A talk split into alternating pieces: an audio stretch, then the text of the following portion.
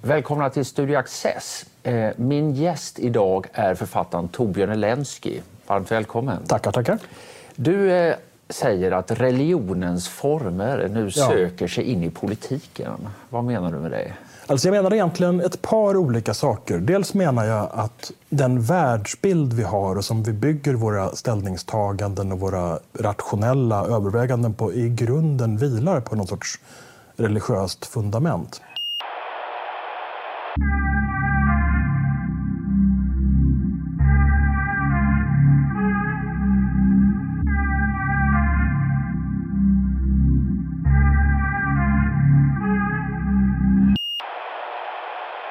jag har märkt att många, de flesta, som, eh, de flesta svenskarna som jag har träffat Ja. läser bara svenska böcker. Är det sant? Ja.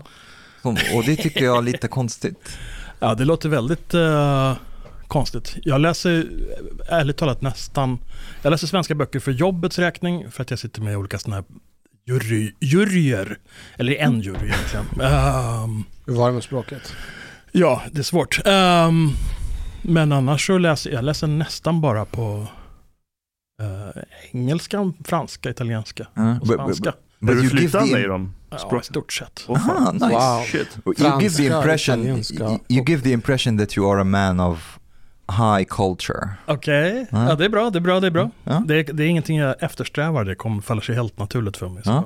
Men när du var liten, vad önskade du att du skulle bli då? När du blev stor? Eh, Åh, jag önskade mig, det, lite olika olika åldrar. Mm. Jag ville faktiskt aldrig bli polis. Inte? Nej, jag är ledsen. Eh, Brandman? gillar inte semlor. Nej, jag är ledsen. Nej, jag ville bli, jag drömde jag ville bli, ehm, eh, en period ville jag bli kompositör Mhm. och dirigent ehm, och skriva jätte, jag skrev modernistiska superkonstiga stycken där man skulle slå med hammare på spikar och man skulle spela piano med massa skruvar och sådär i pianot. Är du musiker? Nej, nej. Hur gammal Aha. var du då? Ja, 10, 11, 12 kanske något sånt där. Jag tyckte, det var, jag tyckte det var kul. Jag gick en musikskola så det var också lite influenser där. Sen ville jag bli filmregissör och så småningom så insåg jag då att det, det är alldeles för mycket jobb och för mycket andra människor som stör och stoppar en. Så det är, det är verkligen inget, ingenting som är värt att satsa på. Och sen tyckte jag hela tiden själv att jag var författare. Liksom. Så det var ingenting jag någonsin ville bli. Jag bara tyckte så här, ja ja men böcker, det skriver man ju vad man än jobbar med liksom. Ja. Och så vill jag bli lite sådär advokat. Hur många böcker Korta. har du skrivit hittills? 12 tror jag. Och jäklar. Mycket Eh. skönlitteratur va? Mest skönlitteratur faktiskt. Kör du en eh, Jan Guillou där du försöker med skönlitteraturen påverka folks politiska läggning? Nej, Okej. jag, försöker, jag, försöker, jag skriver en skönlitteratur som försöker stöta bort folk och få folk att fatta att skönlitteraturen är en död konstart. Ni måste sluta med det här. Så att jag, jag är egentligen en antiförfattare. Ha. Tycker du det på riktigt? Att det är en död konstform? Nej, inte död kanske, men den, den, den rycker fortfarande. Ha. Alltså det är ju inte, det är inte, det är inte världens vitalaste konstform. Inte i Sverige just nu i alla fall. Inte i Nej. världen heller tror jag. Eller kan, möjligen, det finns väldigt mycket bra som händer. Jag vågar påstå att det händer en del intressant utanför nord och väst. Jag vet ju inte, jag kan ju inte läsa till exempel arabiska. Men de flesta... Kan du inte? Nej, det är, nej, varför inte? Det finns de som kan. Men det är väldigt många, eh, jag vill inte säga alla, men väldigt många de mer framstående arabiska författarna skriver ju på franska. Eller i viss mån på engelska. Liksom. Det beror på lite grann var de kommer ifrån. Men de här som kommer från eh, Maghreb-området skriver ju på Ja, franska ja, ofta. ja, Kamel. Daoud och, och vad de nu heter. Det finns massa filmare. Eh, Elfani, några alla namn. Mm. Nadja Elfani, någon, har jag för mig filmare i Frankrike och sånt där. Men Torbjörn, och alla du, de där hatar slöjor också. För den. Ja. Ja. när du var liten, vem hade du som förebild? Eh, jag älskade eh, som förebild. Ja, alltså jag tänker när man är ung person, istället för att tänka att man vill bli polis, man vill bli dirigent och författare. Afghaner. Tjena, tjena! Vad roligt. Ja, var Han är alltid sen. Ja, men det är. Han är alltid sen. For the record, han är alltid sen. Jag tror kanske att det är ett cocktailparty. Men jag har hört att han, har kom, han ska kompensera oss med någonting. Ja, Är det sant? när poliser kommer sent, Mhm. då, Yes! då måste man eh, bjuda på någonting. Vadå, donuts? Nej. Nej, donuts det är väl lite Smörgåstårta. USA. Amerikansk. Nej, det är en vanlig klassisk tårta. Men, är det sant? Ja, Mm. Men är den Så- laktosfri då? Ja, det undrar jag om jag är en laktosfri. Men herregud, vanligt. Det är ju De en är med en liten eh, tårta. Det är som så att... eh, Ashkan. jättetårta. jag ser, jag, jag ser Ashkan ser mest bekymrad ångesten, ångesten i Ashkans ögon. Shit, motherfucker! Är det, är, det, är det Ida som har bakat Det den? är Ida som har bakat den tårtan. Ah, det är kan du bara hålla upp otroligt. Nej, den? men så den är, oj, den är hemgjord till och med. Den är hemgjord. Det är en, eh, Extra tjusig. Med. Oreo och så. det är en Wow, Oreo-tårta. Eh, det är som så att jag fyllde år för eh, What? sedan. Ja, jag vet. Gjorde du? Ja. Va? Så jävla Eh, efterblivet. jo, jag vet. Så då, då, då tänkte jag liksom, det är klart att vi ska äta tårta med Torbjörn. Ja, Ja, och fira Mustafa. Ja, Hur gammal blir du? jag blir 35. Är du så ung? Ja, tydligen. När är du född Torbjörn? 67. 67. Men eh, Då fyller grattis i du... efterskott måste Tack så mycket. Tack. 67. 11 juli fyller jag också. Så att, fyller man år på sommaren i Sverige så, så är man ju liksom lurad. Ja. Eller hur? Ja. Man föds och tänker nice? wow, jag kom till tropikerna, hurra. Ingen och sen så är det tio månader. Ja, det var skönt att slippa fira tycker jag. Jag hatar när de sjunger Även när för en i skolan och sådär. Ja, det har jag alltid tyckt är så här löjligt och pinsamt. Jag gillar inte att fira min, min eh, födelsedag. Varför? Jag vet inte. När fyller du år då? Eh, 23 september. September. Ja. Då kommer vi komma ihåg Kommer det. kom vi göra överraskningsfest bara för det? Mm. ja. Det kanske blir en överraskning sen. Men jag hade ställt en fråga och Mm. det var ju just eh, vem som var din förebild när du var ung. Alltså av personer jag kände eller i... Ja, men någon som in, du inspirerades av och som du kände så här, wow den här personen, honom, som honom skulle jag vilja bli. Och, ta- eller den här personen inspirerar mig i... Alltså det är väldigt konstigt kanske, men jag hade egentligen inte riktigt den sortens idoler. Däremot så var jag helt, under flera år, helt besatt av den här ryska tonsättaren Dmitrij Shostakovich. Men jag tyckte det var helt makalöst. Nu är jag inte riktigt lika förtjust längre, men jag var liksom i också samma ålder, så här 11, 12 och tidiga tonåren, så var jag helt besatt av det. Jag köpte så stora boxar med samtliga symfonier och allting. Och läste hans memoarer. Han skrev fruktansvärda, eller han skrev inte själv, men han... Ehm, eh, Solomon Volkov intervjuade honom och skrev liksom hans memoarer åt honom.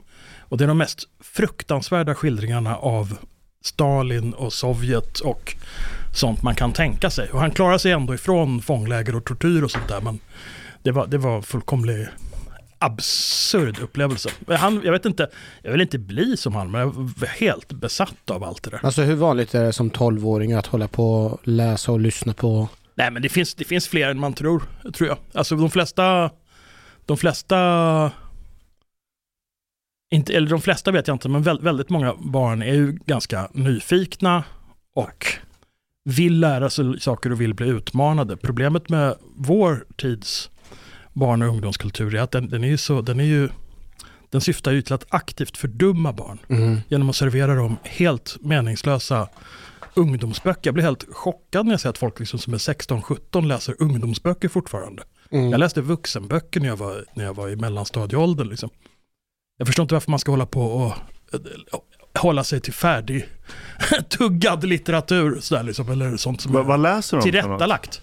Numera. Ja, alltså vad är de här ungdomsböckerna? Vad är det för sorts ungdomsböcker? Alltså problemet är att jag, jag, har, bara sett dem i filmversion en del. Ja. Hunger Games och, och sådana där. Men jag är Aha. säker på att det finns en del böcker som är bra också, varför inte? Eh, Du gillade inte Hunger Games? Det fanns inte när jag var liten. Ja. Eh, men jag tror inte, jag vet inte om det fanns någon motsvarighet. Är Eller- guide till galaxen en ungdomsbok eller vuxenbok? Det är nog, det är nog en allmän nördbok oavsett åldrar väl? Ja. Eller? Det är sån här kultbok. Som Ja. Tolkien, ni vet, men det- Sagan om ringen kan man ju läsa när man är liten. Dune Man kan ju läsa den. considered uh, young adult. Dune? Ja, Va? ja, ja. Ja, ja men absolut. Ja. Varför inte? Mm. Det är väl inte så... Fast det är ju ingen fördummande bok. Nej men det är, väl ingen, det är väl ingen ungdomsbok? Är den gjord för young adult säger du eller? Ja, one of, one of Jaha, the... ja. Ja, ja okej, men, det, men det kanske... Alltså, man kan inte vara kategorisk så att alla sådana böcker är dåliga, det är inte det jag menar. Well, Fast, det, fast jag, jag tror att om man, låter, om man skulle låta barn och ungdomar bli mer utmanade och ta del av svårare saker så är det väldigt många fler som skulle klara mycket mer än man tror. Alltså. Men är det inte är bara det, vuxna sig att det är... är inte det ett av problemen idag att eh, ungdomar har tillgång till en helt annan typ av information och i vissa sammanhang så är de mer pålästa än vuxna. Absolut. Eh, vi pratar bland annat om cannabis, det är ju en sak, Mm. eh, men även politik och mycket annat så har de tillgång till en helt annan Fast de kan ju, ja, absolut, fast det, det, finns ju, det är en sak att hänga med i flödet, men även om man hänger med i flödet bättre än en vuxen så har man ju svårare att tolka det om man inte har erfarenhet. grund, Mm. ja, eller grundkunskaper. Liksom. Men, men läser de egentligen, ungdomarna nu? Ja, jag, som sagt, jag var i Kroatien nu i helgen och jag satt och pratade med tre Väldigt massa Kroatien här. Ja. Jag tror, är de du från Kroatien? Ha, nej, men har, har de inte lite halvdan mat där? Jag var där och du var besviken. Det Det var bara på bosniska restauranger man fick Ja, men då, det, I grunden så är det kast för att eh, de, deras princip är att de har bara eh, salt och peppar när de steker köttet. Och de steker det riktigt hårt. Men Jag fick en känsla av att de försökte liksom låtsas laga italiensk mat. Ja. Det blev bara, nej, det blir Nej. inte bra. Men man måste gå till eh, riktiga restauranger och så Ja, har riktiga kockar. För de försöker nog lura får- många turister. Det finns nog så här, här i Sverige också många restauranger där de inte har en riktig kock. Och då blir man bara, ah, det är bara skitmat. Jag Ja. vet att du är en Italien-fantast. ja ja, Jag ska till Trento Jaha. imorgon. fantastiskt. Släng det i ansiktet på oss andra. Ja, men Och, och jag till Florens. Trevligt, trevligt. Nej, ska du? Och hur, d- okej, när, var, hur? Eller var vet jag nu, men vad ska ni göra där? vi, ja, vi ska vandra lite, jag och tjejen lite Mm. bara. Nu är det ju väldigt varmt där, men ehm, ja, vi planerar sedan långt tillbaka. Så det ser vi mycket fram emot. Men det kommer ju bli fantastiskt. Mm. Och jag vet ju att du har en koppling till Gardasjön en del. Ja, Berätta, var, visst var det din, eh, din, din pappas eh, tjej eller något sånt där? ja, ja, alltså koppling och koppling. Vi var där på sommaren när jag var liten. Vid Gardasjön. Ehm, I Sirmione. Um, jag vet inte, lite ställe utanför där som jag inte kommer ihåg vad det hette för någonting. Så det, det är bara det, det är bara det som är Ja, okej. kopplingen. Liksom. Annars har jag varit mycket mer i, i Milano. För hon, den här tjejen, nu är 80 plus, hon, hon, hon, hon, hon hade och har fortfarande lägenhet i Milano. Är inte Italien lite överskattat? Nej, nej, nej, nej, nej. Nej. Alltså jag har åkt Nej. dit varje år sedan I love Rome. 2014. Jag, jag har varit där flera gånger, jag tycker det är jätteöverskattat. Va? Ja. Var har du varit då? Jag har varit i Parma, det är den tråkigaste staden Vad jag varit gjorde i du i Europa. Parma överhuvudtaget? Det var lite Jag var udda på- val av stad i och för sig, men okej, visst. Ja, men jag, jag valde inte Var staden. du sugen på parmaskinka? nej, det, var, det var kemikonferens. Okej, I'm starting to get it. nej men vadå? Vad är det för fel på kemikonferens? Ja, men- well, it's not really the soul of Italy to go jag var, jag var på universitetet, på deras campus. Det var ju för sig nice. På deras universitetscampus, restaurangen, såklart de hade pizza, ugn, Ja. de hade fett mycket italiensk Men mat. Ashkan, Nu vill jag bara säga att jag har varit många gånger i Italien och, utan att Ja. överhuvudtaget äta pizza, men okej. Uff, det är så gott Det, det är gott, det är gott, det är gott. Men jag tycker inte pizzan var så god. Well, Men thing, I don't, Ashkan- I don't like it Ashkan, either. om I don't du- like it in Italy either. the Ashkan, om du äter god mat på campus, vad kan man då förvänta sig i Toscana? Okej, Toscana är annorlunda. Dit vill jag åka. Har du varit i, uh, i Rom? Mm, Nej. Where have you been? hur kan du uttala dig om Jag har varit i Italien? Varit i Parma, på kemikonferens? Alltså, det är absurt. Mi- Milano har jag varit i. Nej. Jag har varit i Bologna. Du har, bara, du har bara varit i de mest Industri. välordnade borgerliga industristäderna i Är Norditalien. de välordnade? Ja. I, i italiensk mat. Bologna var katastrof. Well, that is because you have traveled with your left brain. Jag måste säga att av alla resemål, alltså Grekland, Kroatien, eh, Spanien, Portugal. Efter, efter, efter ett tag så tröttnar du på maten och sådär. Det gör jag inte med Italien. Nej. Jag tröttnar inte på maten, glassen, vädret, människorna, det är ett vackert språk. Det är där jag vill bo egentligen. Du vill Rome is like an open folk, folk är trevliga. Sen är det ju det som är så fantastiskt där om man åker lite grann, det är att maten förändras från region till region. Ja, Det är därför jag har inget emot pizza heller, men det är inte liksom... Nej. But, but it's Det är, det, är inte, det, är, det är inte det viktiga liksom, om du inte möjligen åker till Neapel och äter på någon sån här gatuservering. Men annars ska man kolla vad, vad har, har den regionen, den här staden, den här byn för specialiteter för den här årstiden. Det är så fantastiskt, du kan åka olika tider och få olika mat. Och de har ofta på olika ställen. Till exempel i Florens då, eh, så har de mat som är deras specialmat som turister inte så ofta äter. När ska du till Florens? Om, några dagar? eller? 30 juli. Fantastiskt, men då det kommer ju vara fasansfullt varmt. Men Jag okej, okej. kommer du, från du, Egypten. Ja, du kommer sån från Egypten. Du klarar det. Eh, Men du, ska du äta lampredotto när du är där? Vad är det för något? Lampor. Det är komage. Det är jättegott. Är det? Ja, Är det deras haggis? Ja, det är lite finare än det. Och sen är det en speciell mage. Jag- Jag kommer aldrig ihåg vilken det är. Men kon har fyra magar. kon har fyra magar, precis. Och det här, den här magen, den är liksom... Det är inte den här som är vit och sladdrig så här som de kokar soppa på i Istanbul och sådana saker. Utan den, den här tunn... Ändtarmen. eh, ja, varför inte? Det stoppar man ju korv i. Eh, Men vad heter det? Den, den, den, tu- tunn och lite, lite brun. Lampredotto, det är jättegott. That, that's interesting. In Egypt, like uh, it's considered the opposite. Like when you when you slaughter, for example, a, a cow, you give away the stomach to the poor people because it's considered like not not good thing to eat. Finns det någon vegetarisk version på det? På komage? Ingen, ingen aning. Är du vegetarian eller? What's inside the stomach? Ja. But it's it's funny. It's funny you bring up uh, Italy. Så I du, du okej. när jag kollade på på Messenger, Ja.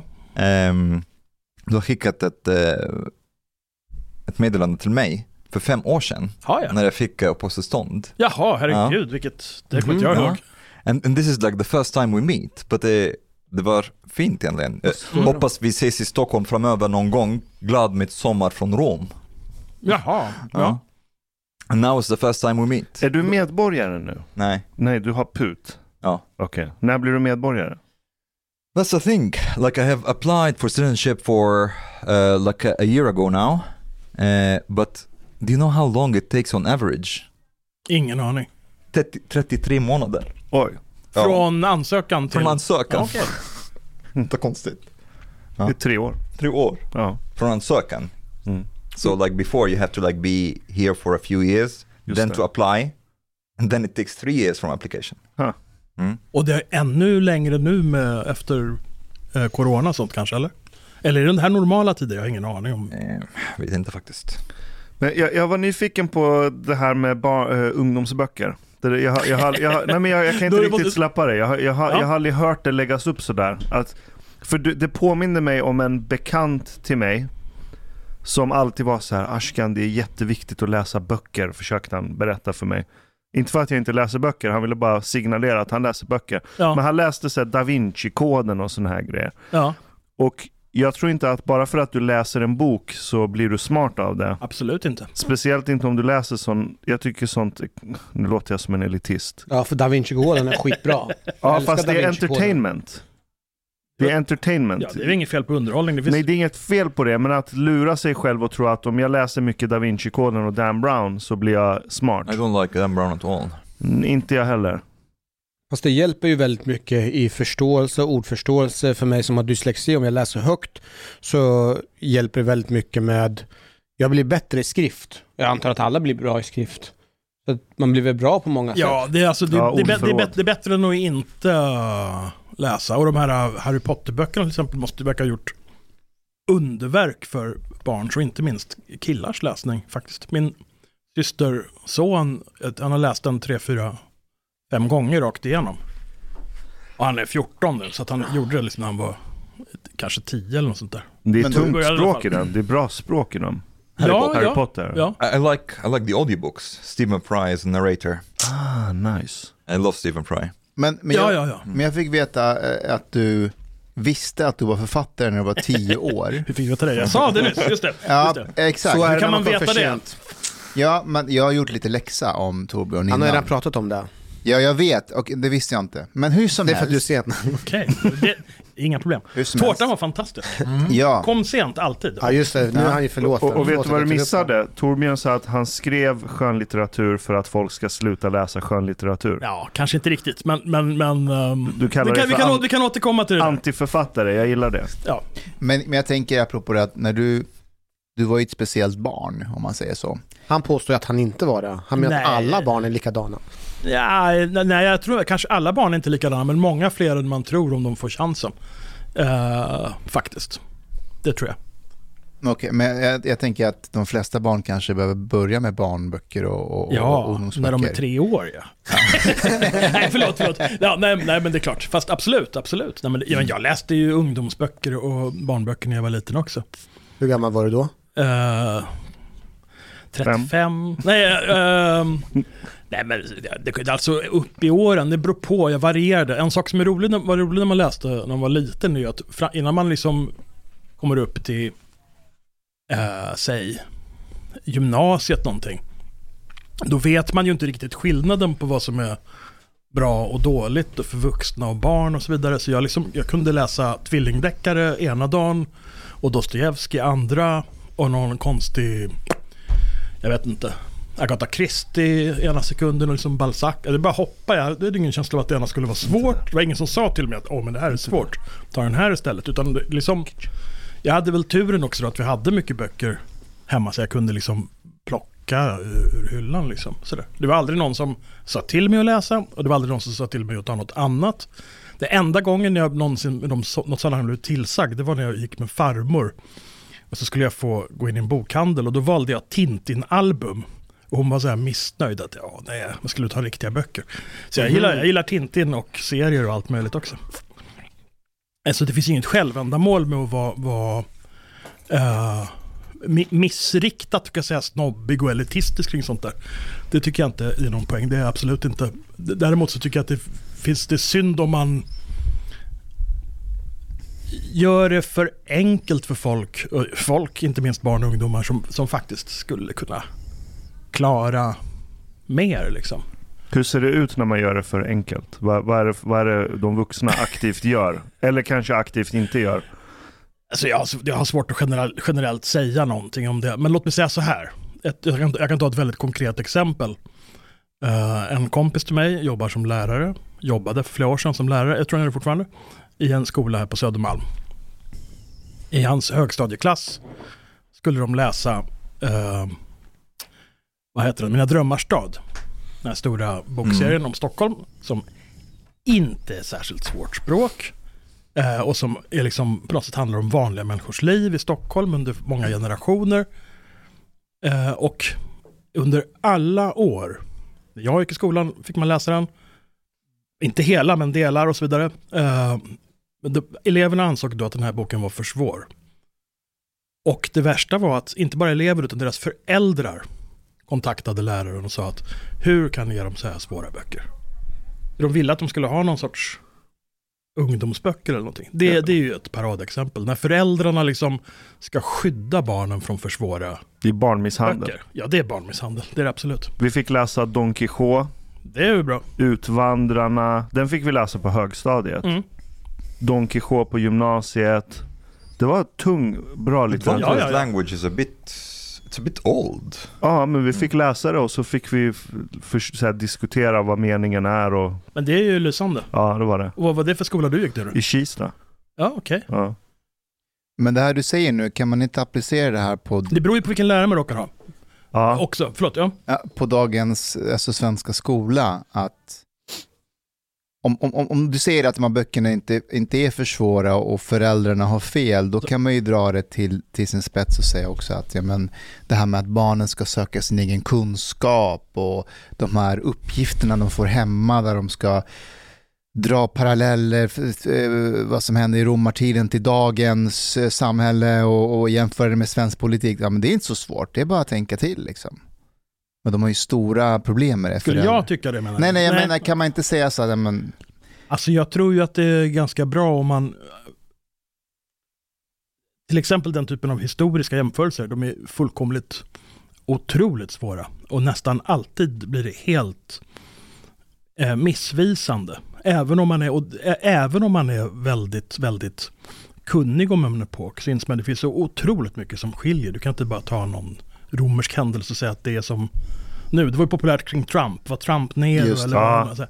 Det är full, Jag blir skitlack när jag ser sådana Visst är, det, jämförelser. visst är det dumt? Ja. Det är så himla, himla feltänkt. Alltså jag tror att det är väldigt, väldigt viktigt att, att kunna historia i den mån man kan kunna något sånt. Men känna till så mycket som går om historien och hur man liksom tolkar historien, hur historien används, vad den betyder, vad som faktiskt har hänt och vad de här olika händelserna har inneburit, ju mer av det man förstår, desto bättre kan man ju uppfatta vissa saker i samtiden.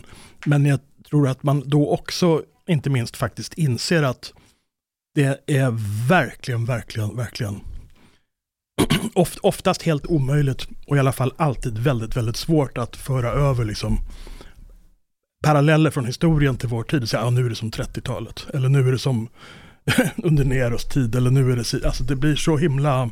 Men när kan man säga det då? Nästan aldrig.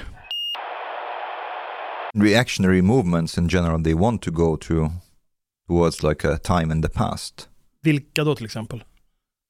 Look, Jen, we, we talked about, for example, uh, have you heard about Dark Enlightenment? Ja, ja. Yeah.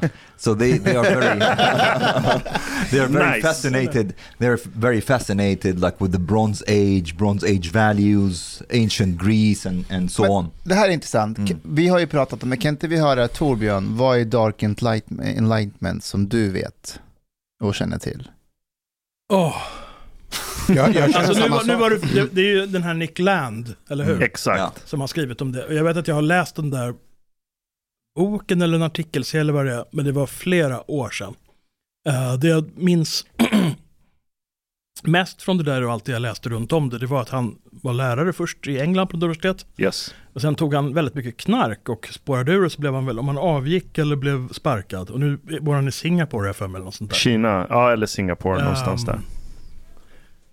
Och ehm, jag- skulle behövt läst det, nyligen för att kunna säga något mer vettigt om det.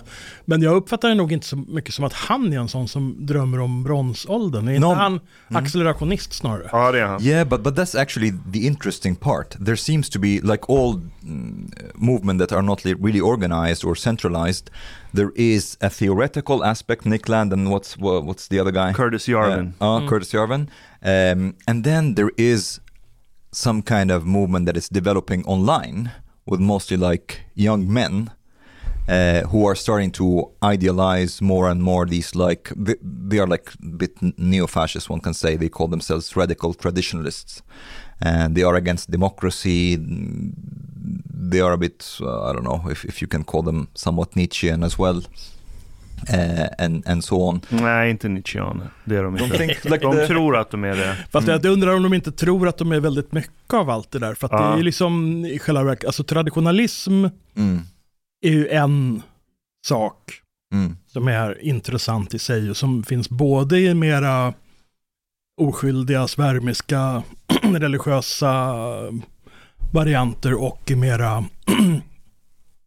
fascistoida varianter i alla fall, Mm. får man säga. Ehm, och det är ju jätte intressant för att det är en, det är en av de där äh, märkliga underliggande ideologiska strömningarna som har funnits egentligen i, i bra mycket mer än hundra år. Men, som, men som jag misstänker kan ha större växtkraft än man tror. Alltså det är alltid väldigt svårt att veta vad som, vad som kommer att slå igenom förr eller senare. Men, Exakt. men, men, tra- men tradition, traditionalism är jätteintressant och om man då pratar om, om uh, ny fascism och fascistoida rörelser så är Julius Evola en central som förstås, ni känner väl till den Ja. antar jag, men, men, men, men eh, som är ja, och som är mycket, he has mycket, been mycket influential also to, to this movement. Ja, han har blivit påverkad av det och han har påverkat det, absolut. Han är ju liksom någonstans där i mitten mellan de här Genon och Chuan och de andra. Vi har ju en svensk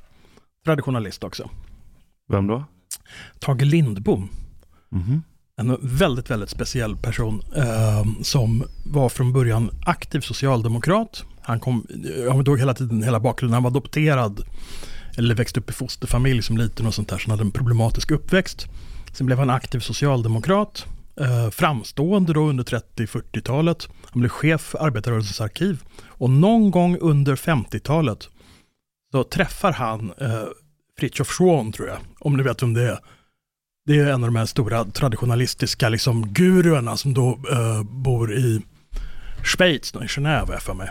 Förlåt, när man säger att man är traditionalist, då, då värnar man om traditionen. Ja, vänta, nej, vänta, jag ska kom, jag kommer tillbaka till det, förlåt mig. Ehm, men, men Tage Lindbom, han konverterade till islam. Mhm. Ja, för att väldigt många av de här traditionalisterna Inklusive, som ni kanske vet, flera avhoppade nazister efter kriget. De väljer ju islam för att Vad anser sa att islam, islam är den mest eh, konservativa religiösa riktningen. Den som de anser bäst liksom, förvaltar det här arbetet. Men traditionalister handlar inte bara om, för att det, det handlar inte bara om tradition. Utan det handlar om att man har en så att säga att det blir islam är mest en, det är inte en slump, utan det handlar ju om att de gillar hela det här mm eh, patriarkala och få ha långa svepande burnuser på sig. Strength, conquests, Ja, all these Det, things. det, It's de, det är häftigt. religion. Eh, Så är det mot salafisthållet de går åt? eller? Yeah. Nej, nej, men, nej, Well- nej, men nej, för de är mycket åt sufi-hållet. Salafister Aha. hatar ju sufis. De går mot, sala- mot sufi-hållet snarare. Sofihållet. Ja. Men aha, då, men, Men då är men det mer För, det ska säga, för, för, det, mystiken. för det som är specifikt, precis, mystiken. För det som kännetecknar traditionalister är att i grund och botten anser de att det är ingen skillnad mellan religionerna. Alla religioner bygger på samma tradition. Och det, är det, så det har inte någonting med tradition i vår bemärkelse att det är traditionen att fira midsommar, utan det är traditionen att under Kristus, Mohammed, Madonnan, alla helgon så finns det djupare sanningar och de går tillbaka till Isis och Osiris och till, till eh, Zoroaster, liksom det finns till indiska gudar. De svärmar väldigt ofta för Indien. De här liksom, för där finns det, pratar man ju, eller pratar väl inte, men deras heliga skrifter är skrivna på sanskrit som då är liksom det ur europeiska språket och allt sånt. Och det är väl genom det också som en del traditionalism på det här konstigt paradoxala sättet, de kan bli muslimer, traditionalistiska, sufi-inspirerade muslimer, men samtidigt vara, mm, ja, till exempel ex-nazister och sånt där. Jag har för mig, jag kommer inte ihåg alla namn i huvudet, jag sett till att kolla namnen, jag kommer inte ihåg. Men, men det finns, eh, eh, jag funderar en Ahmed Huber till exempel, en gammal nazist som blev muslim. Det fanns en som hette, som var Röda arméfraktionens advokat också som till slut konverterade och blev någon sån där But in a way, this is like not strange, but uh, I'm more interested in how like the online movement, because it's like the online movement is very recent, Mhm. and and I can see how like um, there is there are some Muslims who have assimilated into the culture or integrated into the Western culture that basically have have found themselves in, in alliance with a faction in the far right like the, the dark enlightenment people. They both hate liberal democracy. They both like um, they see the society that has been like feminized. There is too much decad- decadence and so on. And they're starting to be become friends. Yeah. and there are people even from this dark enlightenment who are converting to islam but like hardcore. Like they like salafism but they are more like um, eloquent in their language. They they, they are like um, how to say they, they have all the cultural references and so on so they don't seem far away from the culture in this way just value wise perhaps um, Det finns ett konto, om man vill ha ett titthål in i den här världen, det finns ett konto på Twitter som heter Halal Newton. Och det är, något, det är ett meme-konto som gör memes om islam, fast till fördel till islam då. Det finns ju, ja, det finns ju massa, alltså, det finns ju massa, beroende på vilken sorts sjuk humor man har, finns det ju massa både roliga och knasiga grejer på nätet. White Sharia, har ni sett det?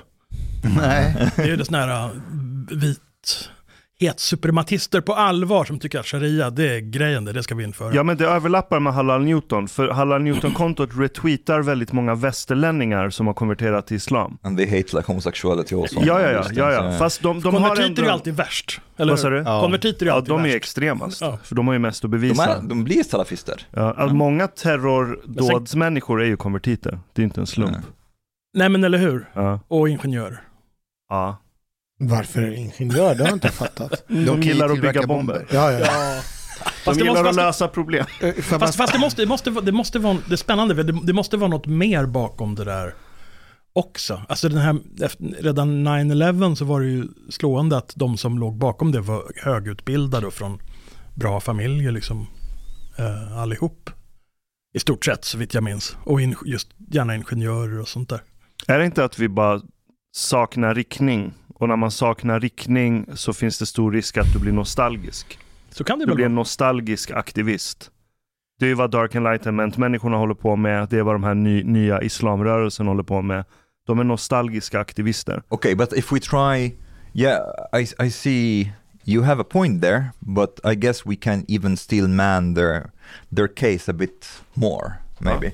So, Torbjörn, Ja. if you would try to like put yourself in the shoes of these people and see what could be appealing uh, when it comes to these like Bronze Age, ancient Greece, and and like um, Middle Ages and so on that people, young people, could be missing in today's society or culture. Det är machokulturer. Är Mm. inte det viktigt? Eller hur? Det är inga, inte, inte många unga tjejer som igång, går igång på. Nej, nej. Mm, Jag tycker en av de mest besynnerliga av de där filurerna är den här Bronze Age pervert. Ja, ja. Det, det är verkligen det. Är He's one of the någonting? famous figures. Uh, Ja. ja. Det är verkligen, He wrote a book. Men man fattar, inte om det, man fattar inte om det är skämt eller allvar, tycker jag. It's a part of it as well, Ja. I think. It's För det, för det är det som är grejen, att det, det är liksom sån här konstig dubbelironisk eh, och samtidigt helt allvarligt. Det är jättepretentiöst och jättetöntigt, eller? Jag vet inte. Okej, kanske inte, men, men, men eh, ganska töntigt i alla fall. Ja, ja. Ja. Men, men Man får, man får ju vision. så Vad sa du? online-kulturen gör att det blir sådär att det finns olika lager på hela tiden. Mm. Så dubbelironi och, och så ibland allvar och ibland... But, but yeah, it has an aspect of tro- troll culture in a way that you are not able really because here you can say if you are trolling often, you can say the sickest stuff, you know, and then if somebody really pushes you on it, I'm like, ah, this idiot, he thinks that I'm like serious, you know what I mean? And then sometimes you throw in a bit of trolling, but also a bit of like ideological Fast man, man, radicalism. fast man, man, man, fa- man fattar ju också att det är kul, för det, det finns ju så fruktansvärt, alltså en så stor del av vår officiella offentlighet är så otroligt tillrättalagd och tråkig och ointressant på alla sätt man kan tänka sig. Så jag kan ju verkligen förstå att inte minst då yngre personer som har lite mer, lite mer testosteron eller Ja. vad det är de har för någonting och så vidare, att man, liksom, man blir frustrerad och man liksom går igång. Samtidigt, det, det är ju någonting som är, det är någonting som är patetiskt med det där, är att det är liksom,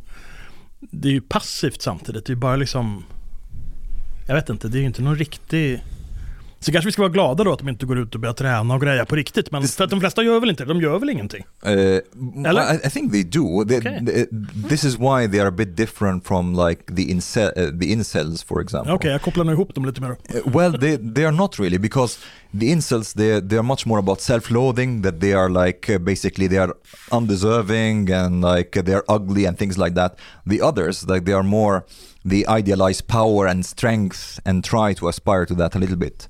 Um, but uh, Omar, vad är det som gör att inte du dras till, till den rörelsen? uh, A det good- känns som om du är ju ändå tycker att det finns någonting som är smickrande.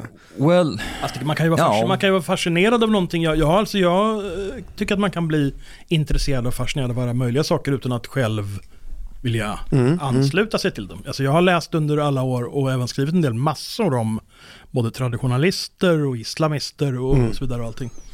Eh, But I can see the appeal though.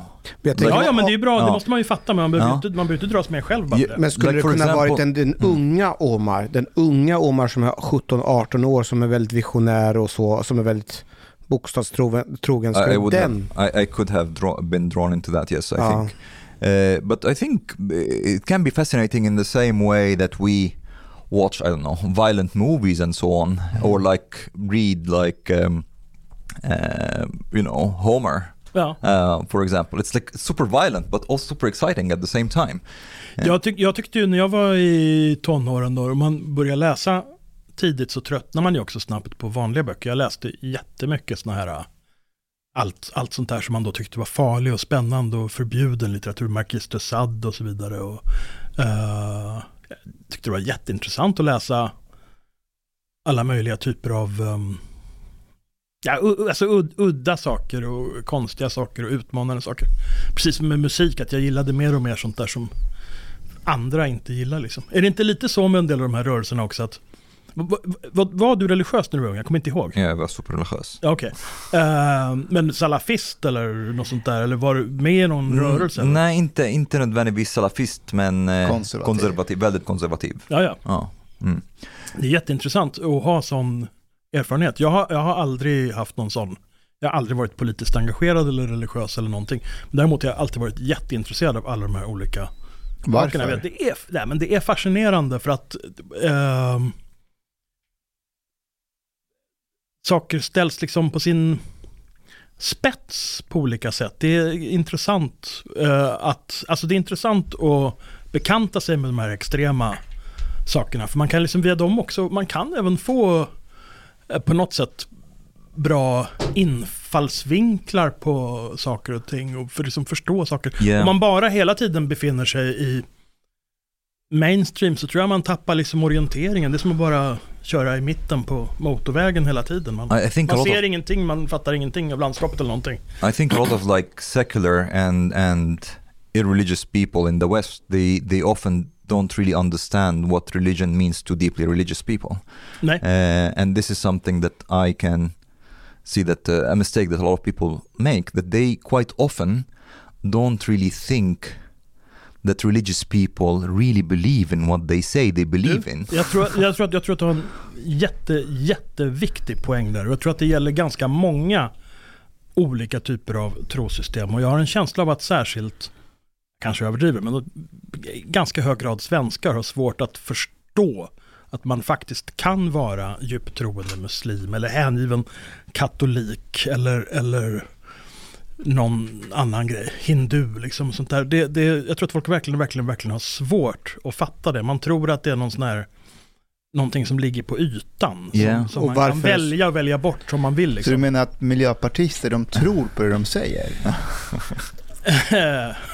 För det är. Det är ju det är skrämmande i och för sig, ja, eller hur? det är det jag tänker. Man kan ju fatta om att salafister tror på det de säger, men Ja. Men i alla varför, fall sammanhängande på något sätt. Men Ja. det där, det där, det, nej. But but uh, yes, it's something like you say, but it, it it's also like it's interesting that even among like people who some people who are on the left and anti-racist who are, who really get upset about like criticism of Islam, for example, Yeah, yeah. Who, who really want to defend Islam. And I've had like conversations with people like, and I remember one guy, Vänsterpartist, um, we had a discussion about basically Islamic beliefs and stuff. Vem var? Then in the end, Mm. was uh, That's right, a politician in, in Norrköping. Um, in the end, he just like looked at me and told me, "But Omar, they can't really believe in these things. These are just like you know all dusty books." Mm. And I told him, "You know what? Come with me right now to like." Our Syrian and Iraqi friends, and I want you to tell them that that the Quran and the Hadith and so on, like you think that you believe in it, but actually you don't really believe in it, Ja. and see the Jag- jag- response. Jag skickade ju eh, ett, ett, en screenshot på en tweet till er häromdagen. Right, this was det var roligt. Alltså då, eh, då var det någon som hade skrivit, eh, vad var det? Det var någon som hade skrivit ehm, Islam är värre än medeltiden. Uh, Och så hade någon annan skrivit, hur kan du ens jämföra medeltiden med islam? Nej, det var ännu roligare. ja, Herregud. det var, åh, det var helt CP. men jag är lite nyfiken på en sak och det, Ja. va, är det just någonting med oss svenskar som gör att vi är Alltså på något sätt att vi är resistenta mot att verkligen tro på att andra människor kan vara djupt religiösa eller vad är det som gör med oss att vi har svårt att kunna föreställa oss att precis som du säger Omar att man inte tror, alltså att man är så pass religiös. Det är nog inte bara svenskar, det är nog väst Yeah, överlag. It's too far away from from from because in a way actually it is it is pretty interesting. I remember when I was like really super religious, it almost feels like I was living in a different simulation. You know, I had a totally different worldview. I really believed that there's Allah and there's like this purpose with this life. It's a test, and I'm, I'm either going to hell or heaven. And when I talk to Him, He listens to me and answers my prayers and men, so on. men, men, then det- I lost that, and then I'm, living Ja. in another simulation now. I, I den här musikskolan där jag gick så var det väldigt många eh, frireligiösa elever. Som var baptister och sånt där. Ehm, och en av mina bästa vänner från skolåren, han växte upp i en jättereligiös kristen familj. Som var med sen i Livets Ord och allt sånt där. Eh, och han sa att, förklarade för mig en gång efteråt att ja, men när man lever i det där så det är som att leva i en egen värld. Man utanför förstår inte. Vi läser våra egna tidningar, vi har egna nyheter. Vi, vi liksom, man tror på det här och tolkar allt utifrån det. Liksom, det är jättesvårt att komma ur det. Liksom. Yeah, I think it's not just even like the isolation. Like I could read things also that is outside of my culture, and one can say in retrospect, yeah, it, it has affected me in some in some sense. But at the same time, I've I saw everything from like the scope of like how the reality is in my head. Um, So it, it was, and it, it really feels like a parallel universe. So I understand that people who live in a different universe and never visited that other universe don't understand that Fast, at all. fast då kan man ju säga, om man ska spetsa till det hela lite, så är det ju så att kanske egentligen alla lever i sådana universum. Och- Exakt, och inte, alla lever och inte bubblor. minst svenskar då som Mm. tror, svenskar som tror att de inte har någon kultur och att alla i hela världen är likadana som svenskar. Jag menar, det, är- Absolut, det är det är personer, för personer som är så totalt isolerade mentalt och sån total brist på självinsikt att man blir desperat om man stöter på någon sån. Kanske i Miljöpartiet till exempel. Ja. But Men är inte vi minoriteten här? Vilka? För att På vilket sätt? ja, men till, eh, hinduer ja. skulle ju förstå muslimer mycket bättre. we try to kill them. Jo, jo, men varför de, skulle de förstå det? nej, men de förstår att de kan tro på scripture. Det tror jag de kan relatera till. På Fast, fast hindu, hinduismen är inte skriftbaserad på det sättet, så det tror jag inte du ska vara så säker på. Nej okej, strunt i scripture. Men är du hindu så tror jag du kan förstå hur man kan vara en devout muslim. Ja, det kan man förstå, men det tror jag att även en pingstvän kan förstå. En pingstvän också. Muslims Men, ja. understand. Men en, hä- uh, en hängiven uh, religiös Hindus. person kan förstå att en annan kan ha en sån it's like världsbild, det tror jag. Men tror du inte, kan inte muslimer förstå att andra människor kan vara religiösa? Jo, det, yeah, yeah, absolute. Ja. But but more like uh, that part, yes. But they would not relate to how the religion is. Like they can very much understand the religiosity of Jews and Christians. They Fast- be, because ja. they kind of believe in like at Okej, least the men då basis kan, då kan de förstå, de kan empatisera med religiositet. Ja. Men, men, på ett ganska, men ändå på ett ganska abstrakt plan, för att det innebär inte att man förstår vad den här religiositeten går ut på, eller hur? För religiositet kan ju ta sig Ja. väldigt olika uttryck. Om du nämner hinduismen till exempel, så det är ju mycket mer än, vad säger man, den är en or, ortopraxi håller de på med. Det handlar om att man ska göra rätt handlingar. Det är inte så mycket text. Det där med text är nog engelsmännen som har, eller de har ju texterna Nej, jag håller med dig. gamla. Det var men det fel handlar mig att mycket säga mer, nej men, nej men absolut, Ja. men man kan ha det på så olika sätt. Vi har ju, inom själva kristendomen har vi ju så att säga en, vi har flera uppdelningar liksom, men vi har ju en, en grunduppdelning på något sätt mellan, om vi sätter parentes runt de ortodoxa så länge, mellan det katolska och det protestantiska. Eh, där det protestantiska är så att säga utvecklat ur eller avknoppat från det katolska speciellt. Men där har man ju fullkomligt olika syn på vissa väldigt grundläggande saker. Jag, jag tror det Askan försöker säga är att religiösa personer förstår religiösa personer bättre än vad de förstår icke-religiösa personer. Ja, det tror jag stämmer. Det tror jag Alltså stämmer. att Ja, om man träffar någon som säger jag tror inte på någon gud alls, det blir ju en clash. Vadå, vad, vadå inte tror, vad tror du på då? Nej, jag tror inte på någonting, jag tror på... Jag har, jag har en kompis som bor i, som bor i Egypten som, som är väldigt kristen.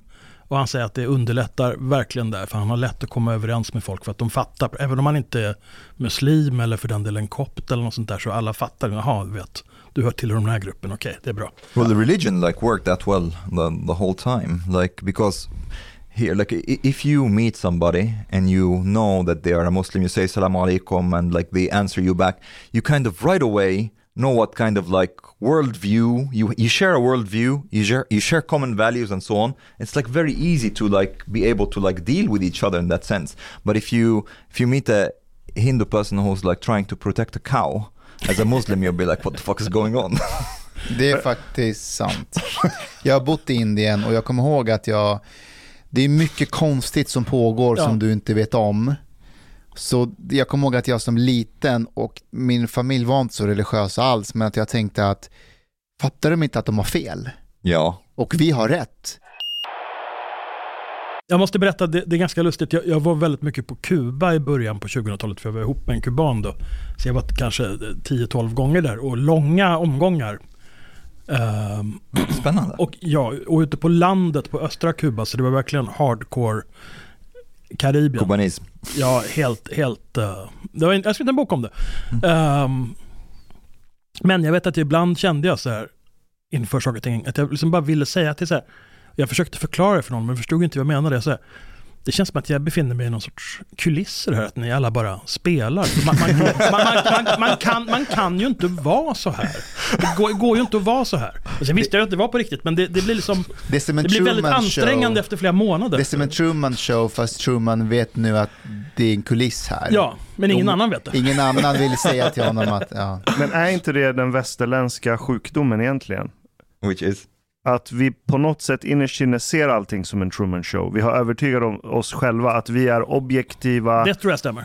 eh, objektiva observatörer av en verklighet som utspelar sig. Och lyssnar vi tillräckligt mycket på vår rationalitet, så här klassisk Kant, så kan vi eh, på något sätt i alla fall åtminstone få någon sorts förståelse av det här spektaklet som spelar sig Mm. här ute.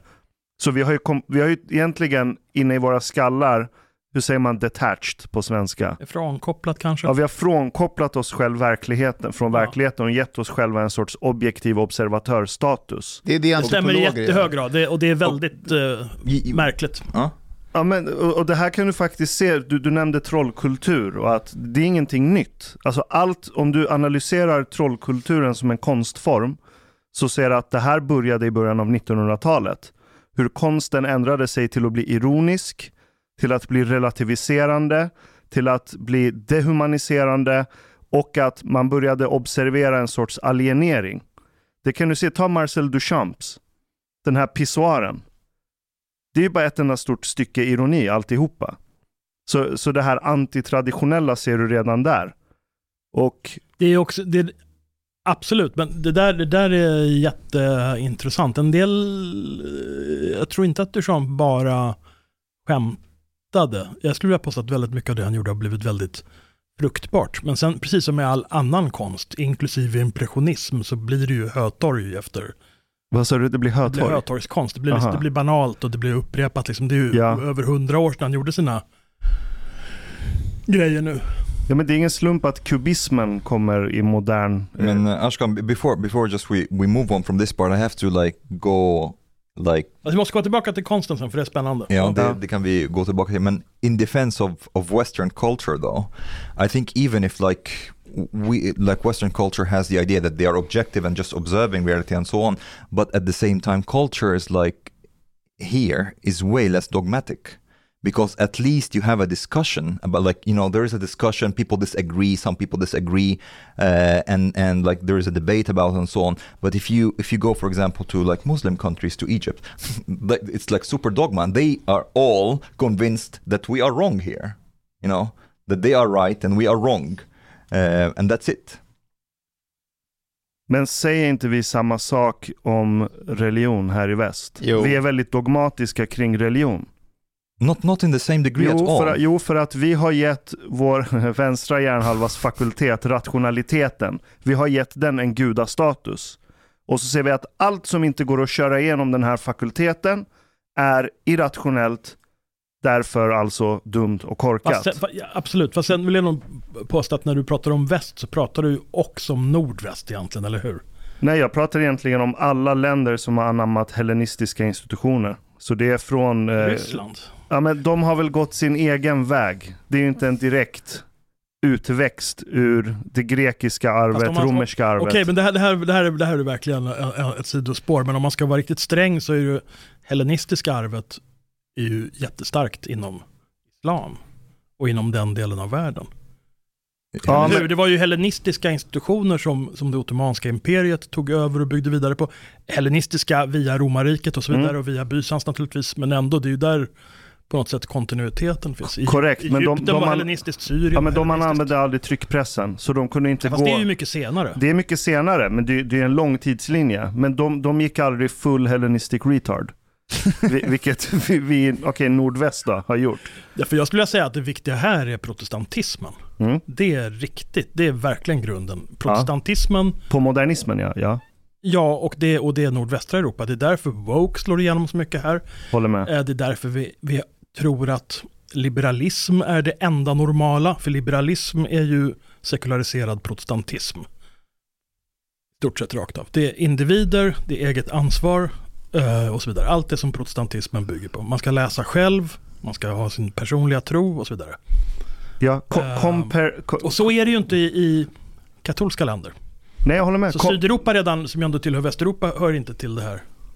Ja, men okej, håller, du med, håller du med mig om att det är en lång utveckling mot kompartmentalisering? Att man bryter ner allting till så få beståndsdelar som möjligt.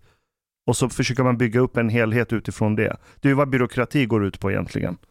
Ja, fast så få som möjligt. Jag tycker det verkar mer som byråkratin förmerar sig på ett fullkomligt sinnessjukt sätt. Speciellt idag med alla HR-avdelningar och kommunikatörer och så där. Det finns väl fler sådana människor nu på ett universitet till exempel antar jag än, det finns forskare många gånger.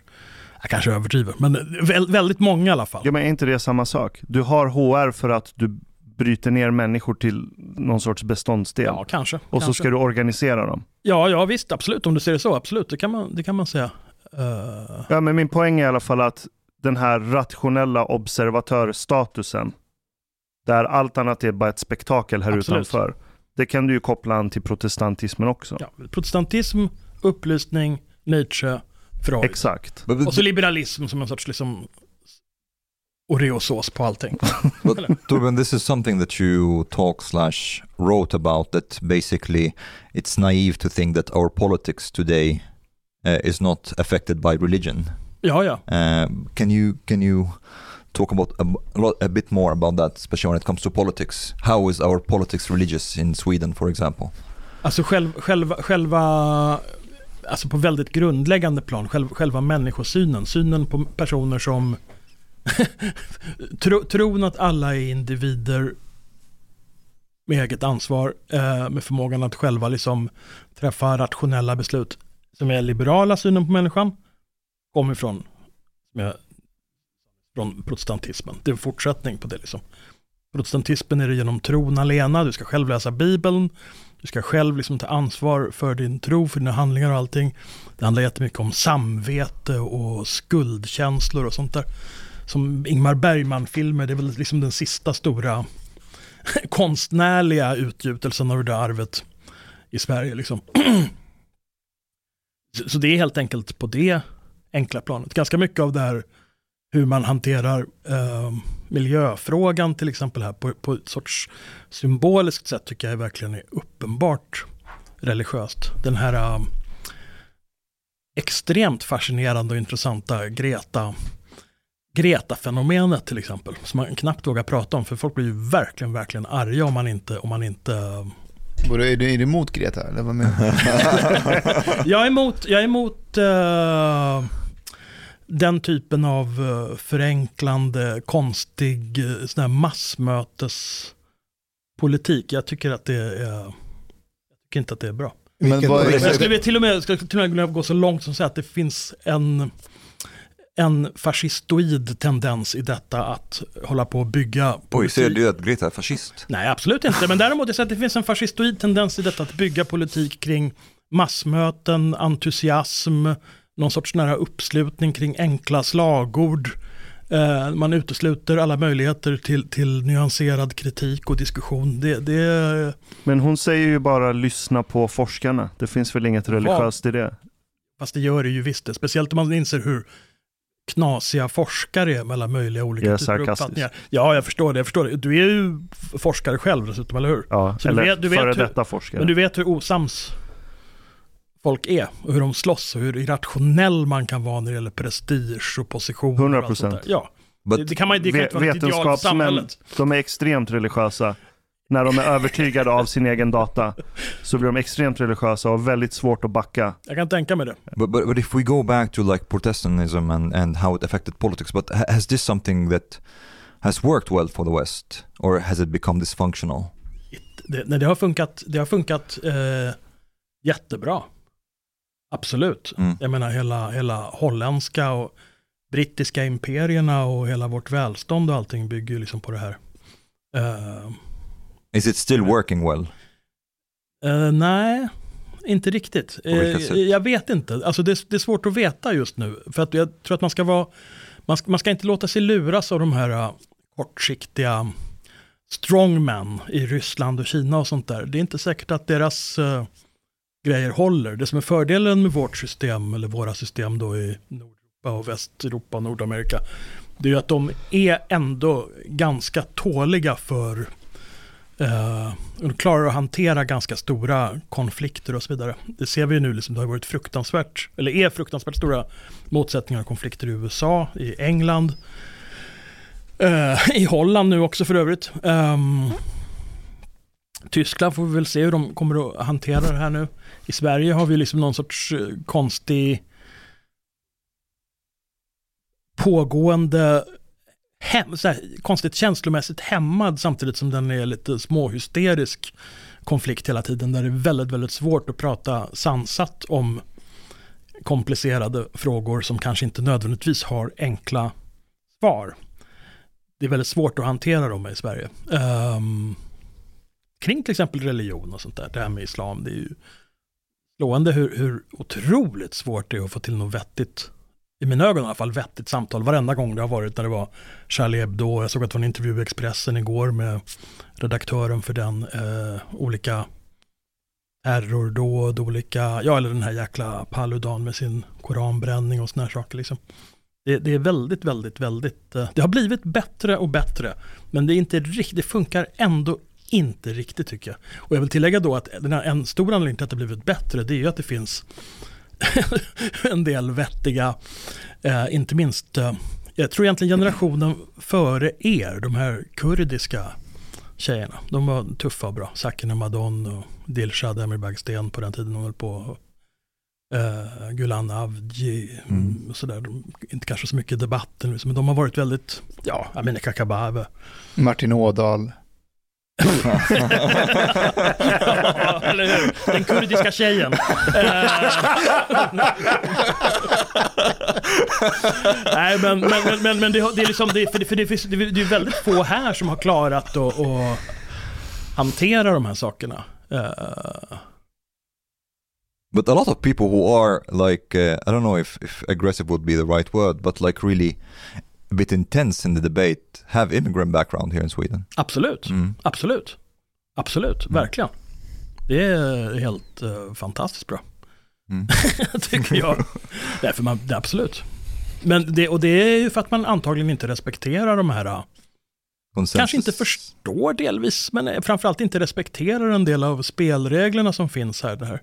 Right. Konstiga, någon sorts respekt och inte säga emot. Och att man dessutom tror, vilket jag också tror, att man måste kunna ha konflikter och måste kunna diskutera och tycka olika utan att för den skulle bli ovänner. Det är ju väldigt svårt med svenskar att säga emot och sådär, för folk tar ju allting personligt här på något sätt. Mm. Jag, jag, jag, tänker spontant på eh, Rojas, Mauricio. Mm. Jag, jag, har ju lärt mig mycket om Sverige eh, via honom. Mm. För jag tycker att han, han, han beskriver det på ett sätt som få eh, gör. Eh, och han beskriver själv som att han, han har ett utifrån inifrån perspektiv. Ja, ja. Som man kan kliva ut och in ur. Men han, men han har en gång sagt att, att han trodde att han förstod Sverige men att han inte riktigt gjorde det. För, för när han pratade om de här problemen eh, som folkpartist så sa han att hans största misstag var att, att han sa liksom, men hörni, det här är allvarligt, men folk lyssnade inte. Men han slutade inte, mm. han fortsatte. Och att det går inte hem hos svenskar. Nej. Och det var att, att han hade rätt men ni fick inte rätt. Jag, ja. jag, alltså att svenskar såg honom som aggressiv. Mm. Som att, vad jobbig du är, liksom, mm. sluta bara, fattar du inte att vi inte lyssnar på dig? Så varför fortsätter du? Och han menar på att han kanske borde tagit det lite lugnt. Ja. Och där kan, man ju, där kan man ju tala om att ett land som är raka motsatsen är ju Italien. Just det. Mm. Lite smått dysfunktionellt land också i och för sig, fast av precis rakt motsatta satta orsaker. Älskar de att diskutera och säga emot. Och sitter man liksom och äter middag och man inte blir osams, då har det inte varit roligt och trevligt. Mm. Jag överdriver lite, men det kan vara lite sådär ibland. Men folk kan inta liksom ståndpunkter bara för att, uh, men, för att det är kul. Men det med spelreglerna, kan det vara, like a lot of people with immigrant background maybe, it's like the, there is this consensuskultur i Sverige, mm. but they, they came here the immigrants and they never really agreed to this. They're not part of this consensus. no, no, no. They just like, uh, for example, I want to criticize Islam and there was like a consensus here that you have to respect Islam. I was like, I never agreed to this shit. Mm. Fast, det, fast det, islam är ju, det, det är ju besvärlig fråga. Alltså det är förbaskat svårt att få någon vettig diskussion om det. Men okej, okay, ja. Men, men, men, det är inte det vet ju ni, jag behöver inte säga Ja, någonting. men det är inte bara, alltså vi har ju flera, alltså abortfrågan är en sån grej. Ja, ja. Eh, sexköpslagen är en sån mm. grej. Narkotikapolitiken ja. är en sån grej. Så det finns många trånga eh, åsiktskorridorer. Neutraliteten var det ganska länge. Men här, där har vi fått se liksom den mest fantastiska superomsvängningen Ja. på en femöring någonsin. Det är svensk kultur Det är svensk kultur, verkligen. Eh, Torbjörn, det var en Ja. sak som du sa som inte jag greppar helt och hållet när vi gick och pratade om klimatfrågan Mm. och om Ebba-rörelsen och sådär. Ja, du sa att, Greta. nej, för- förlåt, Greta-rörelsen. Det är lätt att blanda ihop Intressant de två. freudianskt klipp där. Alltså, det måste jag, ja. Eh, men eh, du säger att den är, vad var det för ord du sa? Att det var hysteriskt, det massmöten, och Fascistoid. fascistoid. Ja, det ska man inte, du behöver ta det för, för hårt. Fast det, jag tyckte att det var någonting konstigt med det här. Klimatet är ett jätteviktigt problem, det tror jag verkligen. Jag är inte naturvetare, så jag kan inte avgöra sakerna. Liksom. Men uppenbarligen så finns det en majoritet bland seriösa forskare som anser att det pågår klimatförändringar som är allvarliga. Det måste vi ta på allvar. Att eh, Och jag för- jordens eh, temperatur har höjts med en grad. Ja. Ehm, Och Vilket- det, vilket- Det, vilket är skapat av människan. Ja, och det är väl framförallt, in, in, det- den höjs och sen blir det ju också instabilt vad jag förstår, vilket är större problem kanske för skördar och så vidare. Uh, strunt samma. Mitt, mitt problem med Greta är inte med henne, utan det är med de här följarna som på något sätt inte klarade att...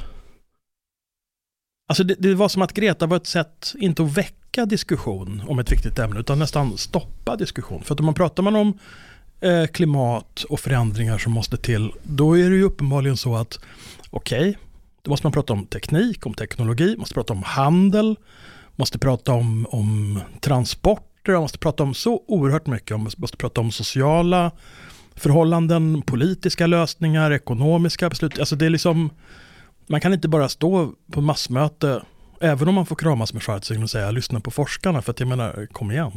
Men Man också, måste ju även måste ju lyssna på många, många forskare. Och man Jo. måste lyssna på politiker, och man måste lyssna på folk i länderna. Och vi ser ju nu, ironiskt nog så får vi ju nu, först via covid och sen genom eh, Rysslands anfallskrig mot Ukraina, så får vi liksom ett smakprov på vad det skulle innebära med rejält höjda Eh, priser på bränsle, höjda priser på mat, mindre rörlighet och så vidare. Och det är inte så lyckat alltså. Det innebär ju fruktansvärda fruktansvärt ekonomiskt tryck för väldigt många vanliga människor och det i sin tur naturligtvis gör att det blir ett väldigt stort politiskt tryck. Jag vet inte om, eftersom vi återkommer till Italien, det är ju stor, har varit, nu har jag inte läst på sistone tidningen idag i alla fall, eh, men det har varit en stor, eller är en stor regeringskris i Italien. Där eh, Draghis regering, om den är borttvingad eller kommer tvingas bort och de kanske eventuellt ska få nyval och så vidare. Och det parti som är störst nu i Italien, vilket innebär att de har, jag vet inte, 24-25 procent. Det är Fratelli d'Italia som är den femte eller sjätte generationen av det reformerade fascistpartiet helt enkelt. Okej, de har väl ändrat sig lite grann. Men, men, de, men, de, men de har ju kvar en del grund grundidéer om man säger så. Ehm, och det- det, alltså den typen av saker, politiska förhållanden, måste man också ta med mm. i beräkningen när man pratar om klimat och vad man måste göra. Man kan inte bara ställa alla flygplan rakt upp och ner. Men eh, jag håller med ändå om, för det, det uppfattar jag det är en av hennes påståenden eller idéer, det är att vi måste radikalt ändra vårt levnadsmönster för att kunna möta det klimathotet. Fast det är så abstrakt. Hur då? Ska vi bo, hur ska vi ändra det radikalt? Alltså hur, hur vi bor, de flesta människor nu i världen, inte bara i väst, bor i stora städer. Och vi bor ju inte ens i de största städerna i Europa. Liksom, utan det är Mm. i Ja, Asien. men ett sätt skulle vara kunna vara att typ konsumera mycket mindre. Kanske undvika att flyga under semestern och istället för att flyga till Italien så kan man åka tågresa ner. Vad sitter du på mig för? Eh, Det är ni två som ska åka till fast, det Italien. blir, fast det där är ju sådana där små... Det är bara symboliskt. eller? Ja, jag tror att det är små sådana här livsstils... eh, alltså det är sånt där som är till för att ge folk lite dåligt samvete bara. Mm. Men det är också, det är också ett icke-linjärt problem. Det är att det är jättemånga saker som påverkar varandra. Om alla börjar konsumera mindre, det kommer leda till finansiella krascher, Ja, också, vilket ja. leder till arbetslöshet, vilket gör att folk kommer inte ha råd att köpa ekologisk mat, om nu det skulle hjälpa, vilket det verkar inte göra så mycket som man trodde. Mm, inte alls va? Inte alls, more or less. Fråga Sri Så Lanka. bara vad där, om vi konsumerar mindre så kommer folk bli fattiga och för att kunna föda sig själva så kommer de behöva köpa massproducerad billig mat. Så så bara redan där dör den här linjära tänket Ja. kring hur man ska lösa klimatproblemen. Men vad ska man göra då? Om man verkligen brinner för klimatfrågan och vill göra någonting åt det, om man är en, Invest in China and India. om man är en Greta-fan och så det här, hela, hela min framtid och mina barns framtid hänger på det här. Vad ska man göra? Ja, det är en väldigt bra fråga. Vad är dina eh, klimattips Torbjörn? Mi- Mina, mina klimattips är att baka sin egen tårta till exempel. Mm. Nej men jag, jag har inga klimattips. Men jag har inget körkort till exempel. Så jag känner, tycker jag gör mitt för klimatet genom att inte köra bil. Mm. Eh, men det där är ju, jag vet inte. Jag tror att det, jag, jag, jag, när det gäller det där så tror jag helt krasst att det kommer att göra saker när vi blir tvingade att göra saker. För det verkar ju vara en, oavsett kultur och religion, det verkar ju vara en allmänmänsklig sak det här att nästan ingen gör någonting som den inte verkligen, verkligen, verkligen är tvungen att göra. or there is incentive to do it. Ja, men vad skulle det vara för någonting? Well, for example, I don't know, if like states would really go in and say, okay, here, everybody who doesn't have a car will got will get like a certain subsidy every month. I think some people would think, huh, maybe. Ja, men Why då, not? Fast, fast vet, vet du vad jag tror? Jag tror att, jag tror att folk skulle tycka det är jättebra. Mm, vi skriver bilen på något av exakt. barnen och så fixar vi det här. Jättebra. Du kommer Eller få miljömålvakter. De hade i, i, i Aten för många herrans år sedan var det för att få ner uh, föroreningarna och smoggen och sånt där. Så hade, fick man bara köra udda, alltså bilplåten skulle sluta på udda tal ena dagen och jämnt tal andra dagen. Eh, och folk skaffade sig två bilar. Naturligtvis. Alltså det, det, det, där, det här är också en grej som är folk, alltså någonting som svenskar har svårt att fatta, säger jag. Eh, och som jag har lärt mig genom Italien mycket och också genom latinamerikaner och sånt där. Det är det här att alla möjligheter som finns att utnyttja ett system kommer att utnyttjas. Finns det möjligheter att lura? Finns det möjligheter att få ut extra pengar? Spelar ingen roll om du är städare eller minister. De, du kommer att göra det. De, eller tillräckligt många kommer att göra det. Det finns nästan, nästan inga som frivilligt avstår från alla sådana här dubbla bosättningsbidrag och extra transportpengar och så vidare och allting. Kan man jobba svart och få pengar från en a-kassa då, ja. Men om bra. man vet om att eh, risken för att falla, risken att bli avslöjad är så pass stor. Är den det?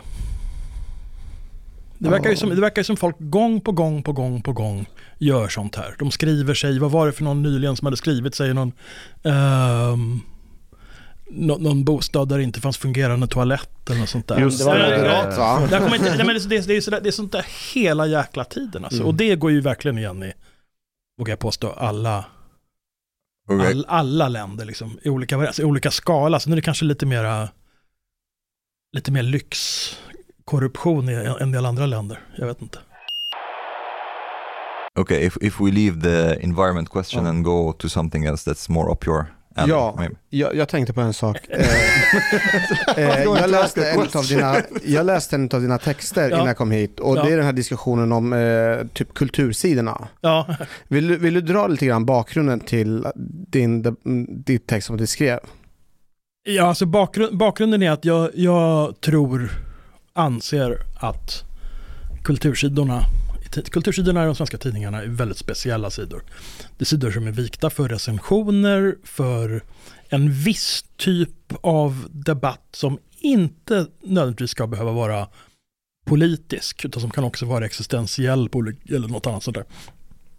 Eh, de här sidorna har, när jag växte upp, var de viktiga för mig, måste jag säga. Jag läste verkligen intressanta grejer och lärde mig jättemycket. Jag kunde läsa en artikel där och sen springa iväg och försöka få tag i boken som hade nämnts och så vidare. Ehm, de bidrog enormt mycket till att lära mig saker under tonåren och åren därefter 20-årsåldern. Liksom. På den tiden var de inte politiskt vinklade. Jo, det fanns, eh, det fanns sådana inslag. Fast jag skulle vilja, nog vilja påstå så här lite i den mån jag minns att, att det inte nödvändigtvis var så att, de, att det genomsyrade dem på det sätt som det gör idag. Men det fanns ju, men det finns ju ökända exempel på till exempel Olof Lagercrantz, DNs legendariska kulturchef, han skrev ju någon sorts serie beundrande reportage för Maos Kina mitt under kulturrevolutionen när folk liksom dog till höger och Oj. vänster och var förtryckta. Ja, det var ju, men den europeiska, den västerländska vänstern var fullkomligt förblindad och naiv inför Mao och maoismen där. En bra bit in på 70-talet. Eller nästan till när han dog då liksom. Mm. Ehm, men, men det är egentligen inte det politiska vinklingen som är problemet idag skulle jag säga, utan det är faktiskt den, den extremt kommersiella vinklingen. Ehm, att man, uh, kultursidorna har helt lämnat någon sorts ideal, okej nu överdriver jag, men okej, helt lämnat. Det finns alltid små undantag, men Yeah, man, man, man, har, man har i princip lämnat alla ideal liksom om bildning och försök till folkbildning.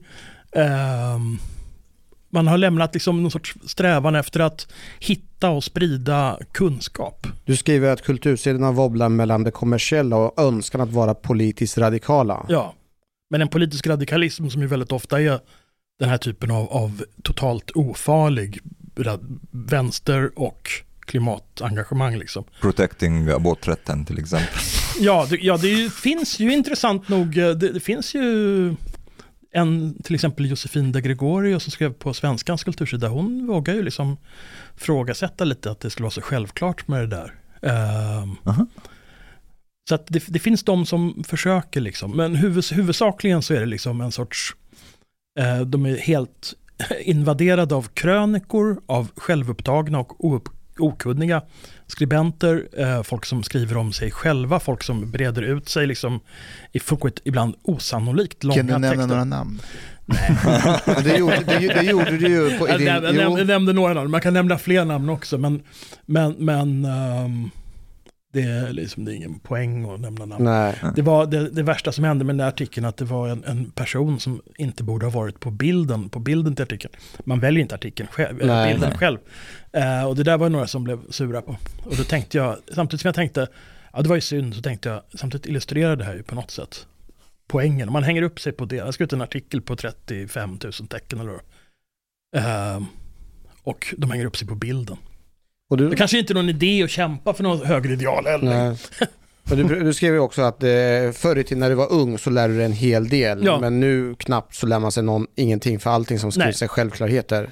Själv, självklarheter eller liksom precis. Och väldigt mycket sådana där, det är väldigt många sådana här märkliga, en sorts skribenter som inte är vare sig kritiker eller författare eller någonting som har en sorts, skriver krönikor på kultursidor som bara håller på och håller på håller på. Jag, jag förstår inte varför de Men kan inte, plats ärligt talat. kan inte det här ha att göra med att när du var yngre eh, så var du inte lika kunnig som du är idag? Jag var mycket kunnigare när jag var yngre än jag är idag.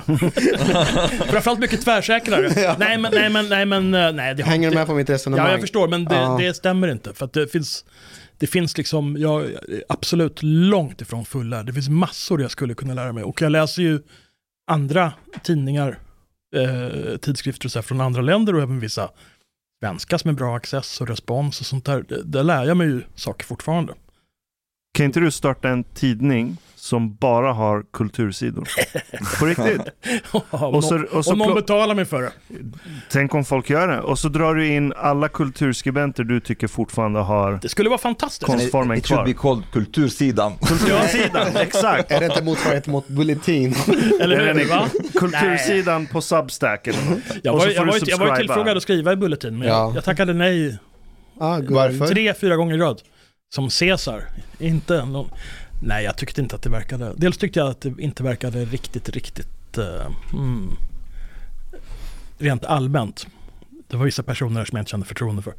Eh, sen är jag inte politisk i första hand och jag skulle tycka att det var fruktan, fruktansvärt att vara med i ett gäng av ryggdunkare oavsett vilken typ det är. Om jag skulle på något sätt haft med Bulletin att göra skulle jag automatiskt bli vänsterpartist som är en ren reaktion liksom.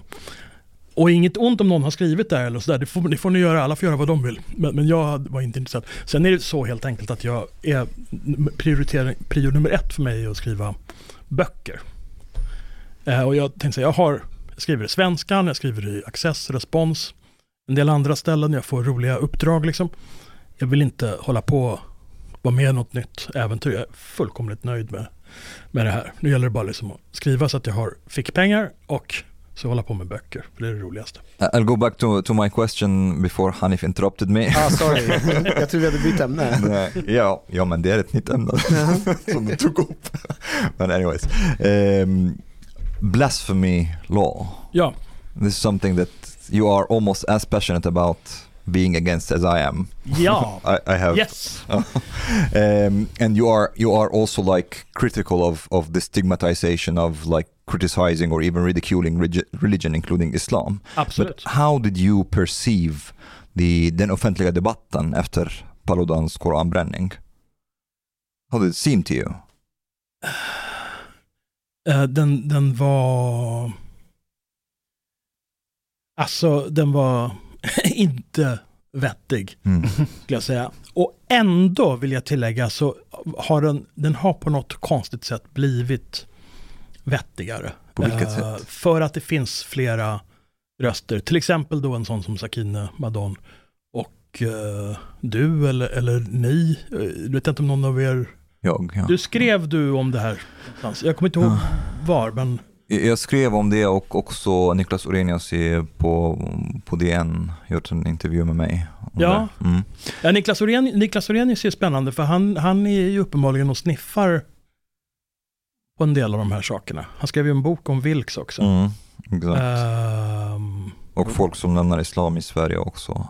ja. Mm. Det var Ja, det är faktiskt ju- några poliser som var ute, dialogpoliser som var, skrev bra texter om ja, okej. vikten av eh, att man tillåter fria ord och Ja. åsikter och så. Alltså, så jag, jag har en känsla av att det var, att det är faktiskt att det har blivit bättre. Det har ju varit i omgångar.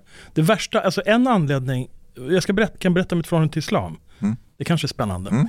Eh, min första stora poesiupplevelse, det var när jag var, hittade hemma Omar Khayyams Rubaiyat. Mm. Eh, som är en fantastisk här persisk dikt från eh, 1200-talet. Omar Khayyam var poet och även matematiker och så vidare. En av de här stora pers perserna. Sufi, värt att Sufi. tillägga. Vi kan- Jag återkommer till den grejen för det är lite intressant. Eh, och jag var typ 13 år och låg på soffan och läste det och var så här, fantastiskt. Och sen eftersom jag då är som jag är så börjar jag alltid läsa. Om jag blir intresserad av någonting så läser jag liksom så mycket jag kan om det runt omkring. Och jag var helt övertygad över ett tag. Jag har aldrig varit religiös. Men jag tänkte så att det här är ju, det är ju mycket vettigare religion än, än det här med en massa men treenhet och det där, det är ju fullkomligt obegripligt. Det här, är, ju- det här är ju rent och klart och bra och enkelt. Men hmm, det är något mysko här. Det är lite för likt judendomen och kristendomen. Det är lite konstigt. Um, Var det något speciellt du läste? Minns du det? ja, alltså jag kommer faktiskt inte ihåg. eh, jag kommer ihåg Rubaiyat, hur det nu uttalas. Uh, för att Rubaiyat. Rubaiyat, ja, islam. Um, för det gjorde sånt, det gjorde sånt, det gjorde verkligen intryck på mig. Jag, jag, vill bara, jag Ehm, vill bara förtydliga, du var 13 år och låg på soffan och läste Rubaiyat. Ja, Okej, fortsätt. det var väldigt kul. Eller den var väldigt bra, men eh, den är fantastisk. Ehm, och i någon svensk översättning som jag, gav- jag gav bort den sen några år senare. Och så försökte jag, jag försökte hitta den på antikvariat, men jag har inte hittat den igen. Det måste vi hitta. Uh, nej, men så blev jag intresserad, eftersom jag också var intresserad av udda litteratur. Det fanns en svensk som hette Erik Hermelin. Som, som översatte jättemycket persisk poesi och såna här texter. Som också var någon sån här sufi-anknuten person. Jag, jag kommer inte ihåg så jättemycket böcker jag läste, men jag, eh, vad de hette. Men jag minns att jag hittade en när jag gjorde lumpen. Lustigt nog, för jag gjorde lumpen på militärstabernas bibliotek. Och där fanns det en bok om Rubaiyat och Omar Khayyam.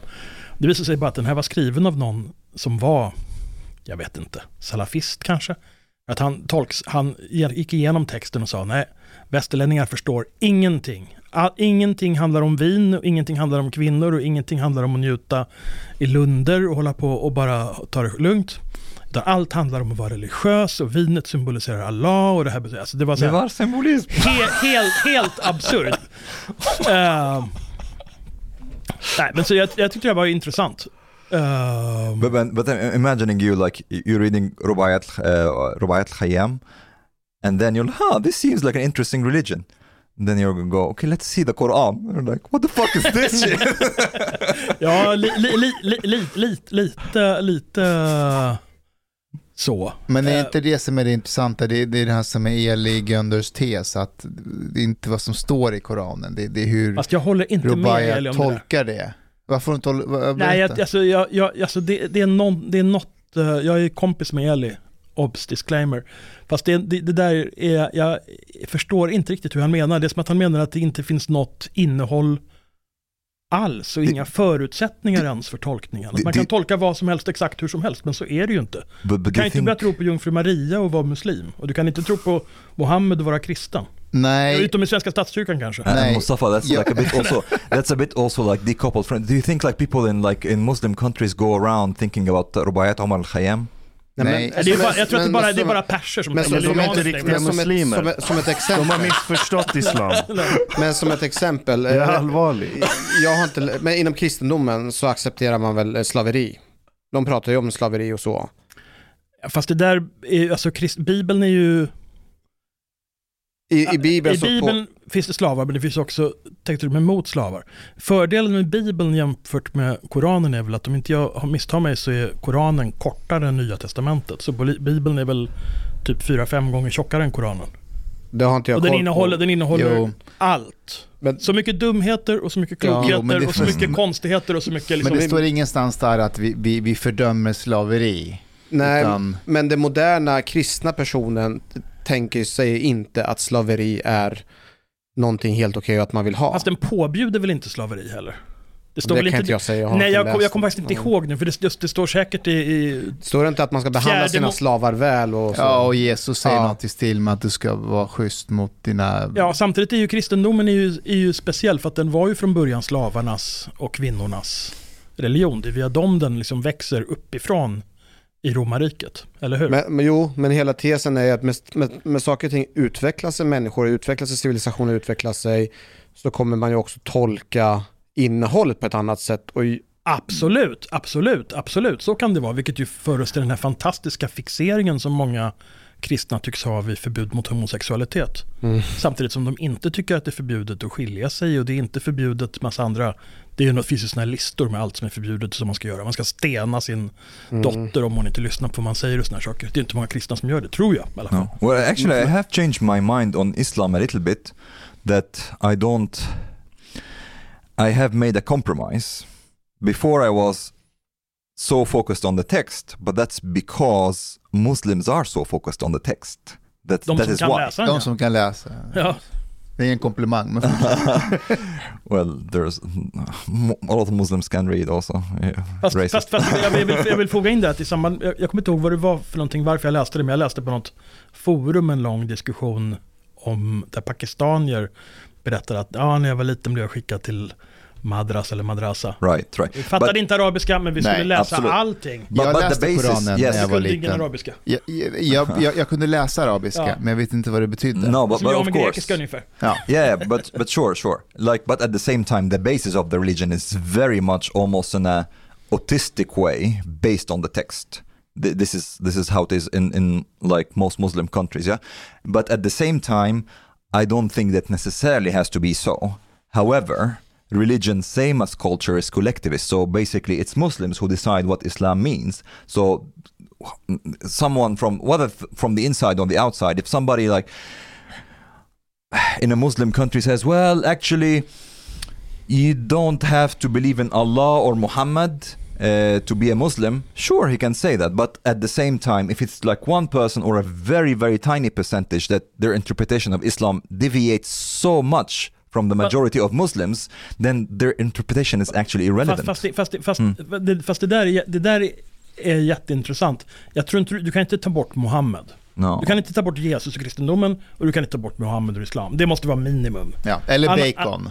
Eller bacon. Well, actually- du, måste kunna, du får inte äta I'm, I'm, griskött. I'm actually even, nej even precis, precis, precis. I'm even prepared to compromise even there. Fast jag tror att du har fel. Men, men, men däremot... Men varför? Nej men vänta, vänta, vänta. Ja. Dä- Däremot, däremot så tycker jag eh, någonting som är intressant, om man någon gång har varit allra minsta intresserad av islam, då inser man ju eh, att det är inte en enhetlig rörelse, the majority säger du, men okej, det finns väl någon sorts sunnig majoritet i Mellanöstern, men så snart du kommer ut bland sufier, så snart du rör dig mot Maghreb eller ner mot tuareger så blir det liksom lite mer uppluckrat. Även i Egypten finns det ju massa sufi-traditioner, eller hur? Olika eh, riktningar. Och kommer man, kommer man ner i, ut i Asien så är det ju i själva verket så att i, i både i Sydasien, i både Pakistan och Bangladesh och Indien, det var ju samma land från början, eller under britterna i alla fall, så har man haft väldigt, periodvis i alla fall och i stora delar, toleranta och, och intressanta traditioner med fantastisk eh, musiktradition, inte minst i Pakistan med Nusrat,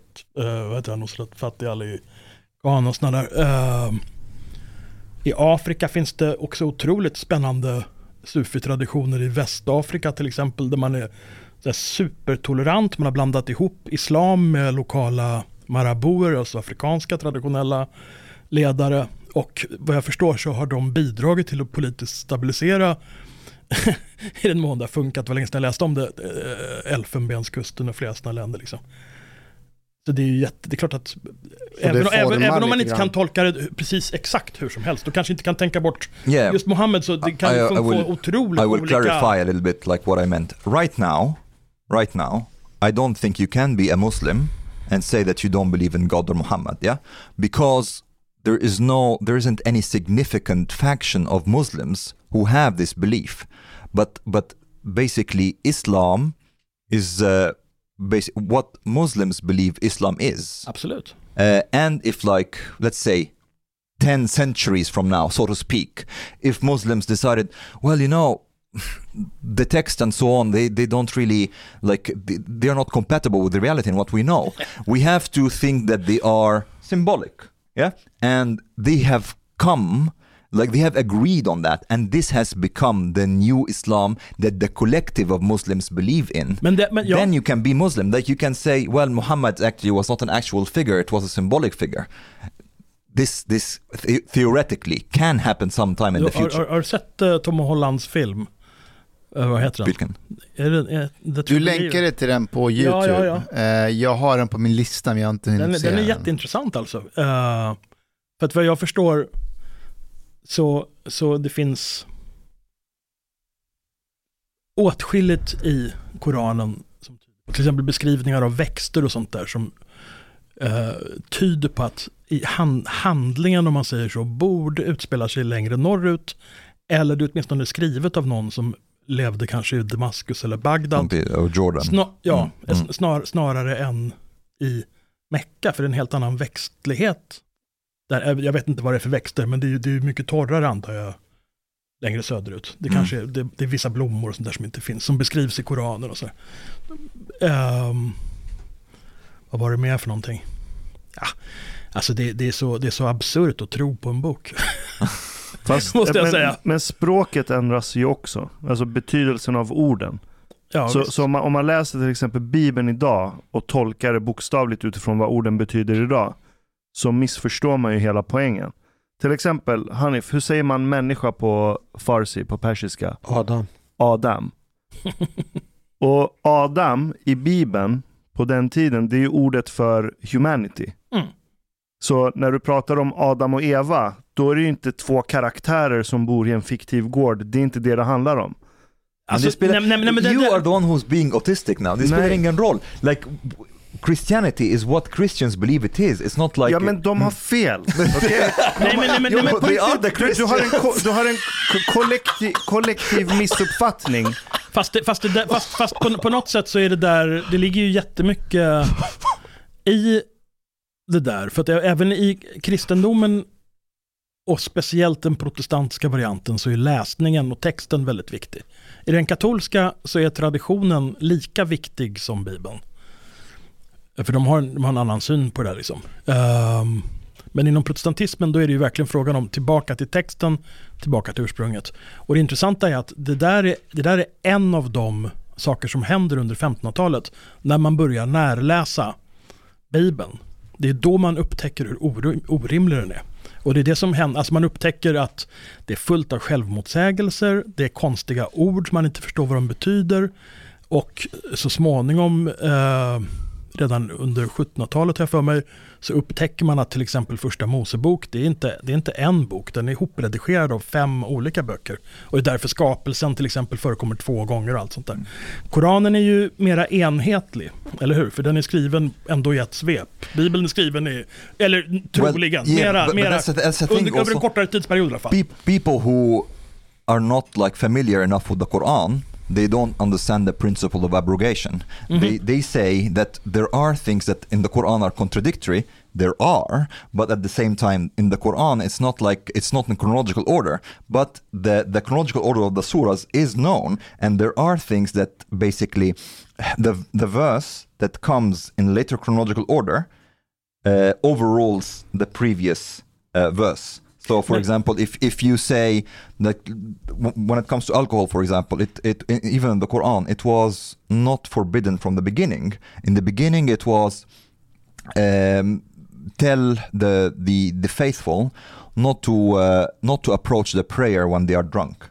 That's it. Mm. Uh, no, the, no, no, this was the second one. The first one was like uh, they ask you about gambling and alcohol, say that they have benefits and they have uh, harms, but their harms are more than the, their disadvantage, and that's it. Uh, their harms more than uh, their advantages, and then tell them not to pray when they are drunk, and then after a while, it's banned totally. This is the work of the devil. Don't approach it. Uh, and then people who, who don't, they are not familiar with the principle of abrogation, can say, "Oh, but you see that verse. It's saying like, uh, uh, don't just don't approach the prayer when you're drunk." And it's like, yeah, but it has been abrogated. Hmm. Men det, det är det, om en religion är för rigid, jag vet inte hur rigid islam är, hur rigiditeten är inbyggd i Koranen. Men så som du beskriver den verkar, verkar den vara väldigt låst. Yeah, very much. It's uh, uh, it's in the Quran that God will protect the Quran from being. Uh, Uh, ja, men alltså, en sån religion kommer få samma öde som neandertalarna.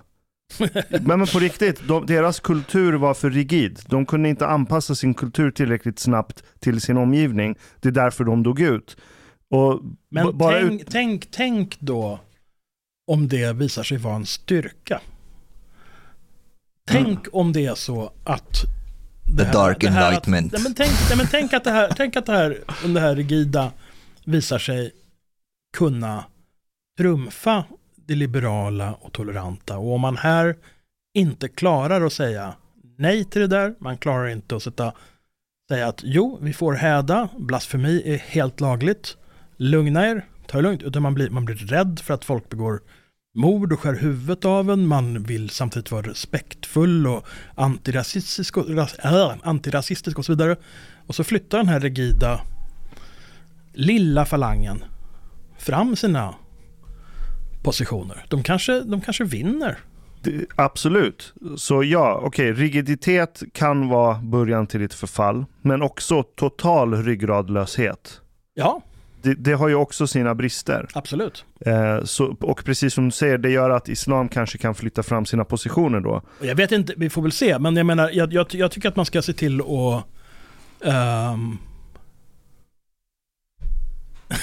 vi, ska, vi ska hålla på våra principer. Vilket innebär liksom bland annat att man har rätt att häda, man har rätt att lämna en religion, man har rätt att skämta om allt möjligt. eh, och det ska inte, det ska, att, att det ens kommer upp som diskussion här, det är, det är oroväckande. Även om som sagt diskussionen har blivit bättre. Men jag menar, det, det är ju inte första, det här Paludan är ju liksom, det är bara, det är den, den sämsta senaste varianten av det hela. Tidigare har det varit, det har varit Charlie Hebdo, eh, de här karikatyrerna i danska tidningar, Lars Vilks, och det har ju sett hur svenska kulturskribenter och, och, och kulturellt verksamma spydde sitt hat över Vilks, att de inte vill betala hans skydd och så vidare. Spydde sitt hat över folk som mordhotar honom. Det är helt absurt. Och det går tillbaka hela vägen till åtminstone till Salman Rushdie. Mm. Och Salman Rushdie var ju inte ens först. Och jag vet inte vilket som man skulle kunna säga var först, men jag vet att Nag- Naguib Mahfouz blev mm. attackerad i Ja. början på 80-talet. Han hade fått Nobelpriset då väl? Ja, ja. Ja, men han Mm. blev attackerad av no- några eh, Islamister. salafister Ja. eller islamister eller wahhabiter Right, eller något ja, i, ja, i Kairo. Båda Mm, de Både var. Kairo. Mm. Eh, och så att det, det, det är verkligen inget nytt. Nu tappar jag lite tråden här. Men jag menar att vi måste hålla på vår princip att från Mahfouz till Paludan. Denna Mahfouz naturligtvis är en fantastisk författare och Paludan är en helt Mm. ointressant extremist. Men, Men- måste få hålla Hur på. långt ska det gå? Nu läste jag någon rubrik, jag vet inte om det stämde, att han skulle bränna Koranen utanför någon polischefs bostad. Hur Alltså, långt Alltså, jag, ska den här jag, jag, yttrandefrihetshandeln sträcka sig? jag tycker, alltså, jag, det enda som kommer hända med hans brännande är att folk tröttnar på det. Ja, jag. och det det, gjorde de det, det kanske folk redan har gjort också. ja, i Husby folk- var de tuffa. ingen det bryr helt, sig. Men där, för, för det- däremot ska jag säga att för mig, det största problemet med det där, det är att han gör det ju genom sina, sitt trams gör han det mycket svårare att ha en seriös diskussion om islam. Precis som om, för den delen, nej men om islam specifikt. Han, han gör det mycket svårare att diskutera på allvar. För det finns ju som sagt, vi har fortfarande Salman Rushdie, den dödsdomen är väl inte hävd. Batman är väl inte hävd. Uh, och jag menar, islamister flyttar fram sina positioner på många håll i världen. Inklusive i Europa faktiskt nu, i Istanbul och i um, ja, på Balkan. But, but do you really think that he's made it more difficult to discuss Islam? I would say actually the opposite in a way. Tror du? No, I, I, I'm not like, even though I burn the Quran myself, but I'm not really for his methods in general. But at the same time, I think he kind of um, he pointed at a cultural clash that exists, Mm. and there has been a discussion that has been taken up that would not have been taken up otherwise. Ja, det är möjligt att du har Ja. rätt. Det är ju, det är i, så fall, I så fall är det ju till och med bra. Yeah. Ja, Eh, absolut, absolut. But but do you see that there could be is there any danger for de facto blasphemy laws that could be enforced here in Sweden? Because I was a bit worried for that. They don't they, that they wouldn't be really called blasphemy laws necessarily. Uh, there are people who called like, called for making Quran burning hatbrott. Mm. Um, and there are others who started to talk about like you know provocative demonstrations that Mm. basically make it difficult to maintain public order should be maybe banned and in that sense blasphemy is something that there is this specifically a charge in egypt is like disturbing public order that they use against things that they think is like you know deviates from from norm Det gör de i Iran också. ja Det har vi i Sverige också ju. ja vi har ordningsstörning har vi här. Så om du eh, avviker för mycket så kan det också bli ordningsstörning om du stör allmänheten. Vadå, om åsikten avviker för mycket? Inte åsikter, det är Nej. mer om du beter dig på ett sätt Ja. som nej där är åsikter Ja, alltså om jag ska ställa mig på Centralbron och skjuta 10 000 bengaler. då, då avvi- det är ju inte en Du, åsikt du, som menar, du avviker. menar inte skjuta bengaler? Nej, nej, nej, nej. Jag menar den Inte alla här... Foodora-bud som För då åker är förbi. det-. Jag menar pjäsen man har på fotbollsmatcher. Ja, bra, bra, Då är jag det inte förstår det. åsikten som avviker, Alltså, det är en mot praktikalitet. Ja. Det var Men, men det, här, det här tar oss egentligen tillbaka till konsten. ja. Om vi ska prata om akilleshälen i västerländsk kultur. Och det här är också någonting, jag har bara börjat nosa på det här, jag är verkligen ingen konstexpert. but wait wait he didn't answer my question first Okay, like, uh, do you think there can be a risk for Jag tror att det finns risk för att vissa saker införs bakvägen. Till exempel, det är därför jag tycker den här Tom Holland-filmen är intressant. För den gjordes ju och lades upp av Channel 4 för mig i England. Ehm, och nu ligger den ju på YouTube. Kanske han själv som har lagt upp den, jag vet inte. Eller det finns alltid folk som lägger upp sånt där annars. Ehm, men skulle den gå att sända på svensk tv? Antagligen inte. Och jag tror inte att man, man behöver... Nej, man, man, man behöver... Nej. Nej, man behöver inget formellt förbud. Utan det kan letas, sånt här kan letas in bakvägen. Och väldigt mycket sånt här i Sverige. Alltså det finns ju en, specifik, en speciell typ av aktivistisk antirasism i Sverige. Som jag ofta tycker är väldigt konstig. För den utgår liksom alltid från, vad ska jag säga, den utgår alltid från de sämsta och, och dummaste premisserna. Eh, på något sätt. Och den, det finns, jag har ju också funnits försl- förslag om att till exempel förbjuda rasistiska organisationer, förbjuda Right. rasism och så vidare. Allt det där är jätteproblematiskt och liksom svårhanterat. För som, som en del har påpekat skulle det också kunna innebära till exempel att eh, om man skulle förbjuda rasistiska organisationer i lag, okej då skulle någon anmäla till exempel Sverigedemokraterna och så skulle de antagligen bli friade. Och då skulle det liksom inte gå att diskutera dem som rasister längre, om man nu vill det. Så att säga. Så det är alla sådana där lagar eh, som försöker, alltså ideologiska lagar, även om man då naturligtvis kan anse a priori att rasism är dumt och fel, så finns det, det finns någonting i den här aktivistiska antirasismen nu som liksom försöker hela tiden vidga vad rasism är. Som försöker liksom, de letar verkligen efter rasism överallt där de kan. Eh, och inte minst kring islam är det problematiskt eftersom det anses vara rasistiskt att vara islamofob. Jag menar, det vet ju ni som inte är entusiaster inför islam, att man kan liksom av rikssvenskar bli kallad för rasist om man är emot. Jag har ju massa sådana här iranska och sådana Ja. gamla kompisar också som säkert ni känner en del som är liksom går och tugga fradga hela dagarna för att de liksom säger vad fan. I- Iranian, Iranier, generally speaking here in Sweden, they're not big fans. Nej, det är bra. Det är Är islamofober. Absolut. Men, men varför ska man inte, vad, här, vad, vad, är, vad är att vara islamofob? Ja, men- I det är- don't, det är I don't like the term at all. Det I är Nej, inte I Folk like har- fobi, det är inte en irrationell men rädsla. vänta, vänta. Det är rationell Okej. rädsla. Eh, Och kritik! islamofob bokstavligen talat. Du har, ja, inga problem. Ja. Du kan vara, ha fobi för en bok eller inte. Men det är inte det det betyder. Det betyder att du har eh, fientliga åsikter mot muslimer. Är- Eller Nej. islam, eller islam. Ja, alltså det- det- same Islamofob thing. som begrepp betyder ju också att, Muslimofobi. Att du har eh, fientliga But that's, åsikter it's, om it's muslimer. problem. That's his Fast Jag det, flyter, vet. det, flyter, det flyter omkring. Ja. Yes. Jag vet, Mm. men det, Islam or Muslims, this is the definition. ja, ja, det är väldigt luddigt. Jag gillar inte heller begreppet. Jag, då vill jag hellre säga att någon är muslimfientlig. Ja. Muslimofobi. Fast Ja, då, då kan jag sidan undra liksom, varför måste man splittra upp termerna så oerhört mycket? Den kanske är rasistisk rakt av bara. Den som, om någon, om någon som är rasist kommer över Hötorget och möter någon som ser svartmuskig ut, då vet ju inte den om det är en syrian eller assyrier eller mandé eller shia eller sunni eller ateist eller bög. De kan ju inte avgöra det. Men de kanske ogillar den här personen ändå. De frågar inte Mm. den först. Hmm, vad tror du Exakt. på? Följer du Kutub? ja, jag hatar dig för du är muslim. Jag har på senaste tiden eh, tänkt med en tanke som jag tycker är väldigt farlig. Ja, vad bra. Eh, och jag vet att det är känsligt när jag säger det, men jag tänker, eller det kanske inte är så känsligt, men jag tänker, är inte hela den här rasismgrejen jävligt förstorat? Alltså det är klart att det finns rasism, folk har förföljts och eh, blir förföljda än idag, men hela den här idén med att alla är rasister, att, att den är så pass utbredd Var någonstans? I Sverige och att man skriker, alltså, ta exempelvis det här med Sverigedemokraterna och eh, den här bok, vita boken som de håller på och producerar. Ja, Alltså, så länge jag kan minnas har man pratat om Sverigedemokraterna som ett rasistiskt parti. Nu kommer den här bo- boken ja. som säger att ja, men de har rasistiska rötter. Och det är ingenting, det verkar ju nytt. Det är väl Nej, alla det är det som är grejen. Fast, att, fast att ingenting är nytt Ja. så är det fortfarande en nyhet Ja. i tidningarna.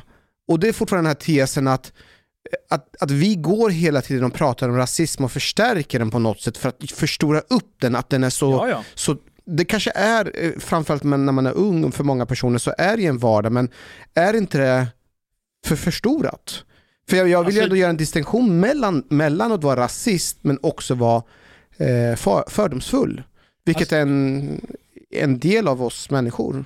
ja, och det är väl ganska, det är väl nästan alla är fördomsfulla Ja, på olika sätt. Alltså jag, jag skulle nog vilja säga att det är ganska överdrivet. Eh, men återigen, jag har ju inte varit utsatt för det, så vad vet jag. Det kanske är jätte, jättevanligt. Jag har en afrikansk affär i mitt hus där jag bor. Heter det, för flera år sedan så frågade jag ägaren där. Uh, med exakt tio år äldre än jag. Och från, ihåg tåg och något sånt där, jag kommer inte ihåg. Ehm, jag frågade honom, men hur är det? Har du upplevt mycket rasism i Sverige? Och han menade att han inte har gjort det. Nu kanske han var en onkel Tom som ljög för mig för att göra mig glad. Men han menade att han inte hade upplevt mycket rasism i Sverige. Jag, jag, jag var Jag med... ordförande. Ja. Ja, nej, men jag var med om en Förlåt, var du klar? Ja, ja, ja. ja. Ja. Jag var med om en grej häromdagen som många på vänsterkanten eller unga personer skulle uppfatta som genomrasistiskt, men som jag inte... Men då var det så här, jag var ute och jag var i Mariefred och så eh, var det en granne till Ida som eh, hon kände sen tidigare som stoppade oss. Jättetrevlig dam, gick ut med, med hunden och, och så blev hon lite sådär, du vet jag var lite exotisk för det är väldigt vitt i området. Så var sa du? Mariefred? Ja, Mariefred. Ja. Eh, och, och hon var ju så, "Ah, vem, vem, vem är han till, till Ida? För jag skulle hämta en grej i huset. Var kommer han ifrån? Hon ville veta allt. Mm. Och så när jag kom ner så, ja, ja, jag, har, jag känner en tjej som är svart. Mm, mm. Okej. mm. Det är, ju- folk är ju intresserade. Och nu, Jo, jo, jag vet. så, Ja. Jag och vet. att du avviker från mängden där. Exakt, så Mm. hon hade många, liksom, hon ställde frågor och så, så sa hon till slut, Eh, är, du- är du född i Sverige? Nej, sa jag, kom hit som 11-åring. Och så sa jag, Hur kom ni hit? Kom ni med båten? Eller vad gjorde ni? Alltså, Okej, jag först... här skulle ju många så här, ta till sig och bli förolämpade, men för mig var hon en så typisk svensk med, övermedelålders kvinna som tycker att andra är lite spännande och har inte sett dem. Och ja, ställer lite halvkorkade frågor. Eh, och Man måste Okej. väl inte ta illa upp? nej, men det, men jag gjorde ju inte det. Det är det jag menar. men- Jag gjorde inte det, men jag förstår. Man, Man, märk, man märker ju, det finns ju, det finns ju de som är illasinnade, då märker man ju. märker det på tonen, på sättet Eller de är. Och som ja. till och med kan köra det här, att de kan uttala namn fel, Mm. på allvar, och liksom flina lite. Absolut. Det kan de göra även med mitt efternamn kan jag säga. Ja, hon var ju verkligen inte så. Hon var genuint en så fin svensk dam Ja, ja. som var bara intresserad och såg sin chans att ställa sina frågor. But I, I think I think you put your finger on something. There is too little nuance when it comes to racism. Uh, because this would be something more like it's just like unfamiliar with like mm, Afghani people or like there are some people who maybe exotify people who come from different cultures and so on and this is not racism really exotification is something else Det Eh, finns, finns, men okej. But uh, that's that's one thing. But also there is another thing when it comes to racism, when it comes to cre- uh, uh, like skin color and ethnic background versus culture and religion. So, for example, I would there are people who don't like Muslims, yeah. But even that, I would not call it racism. They don't like Muslims because they don't like their culture. They don't like Islam. You know, this this Muslim heart or whatever.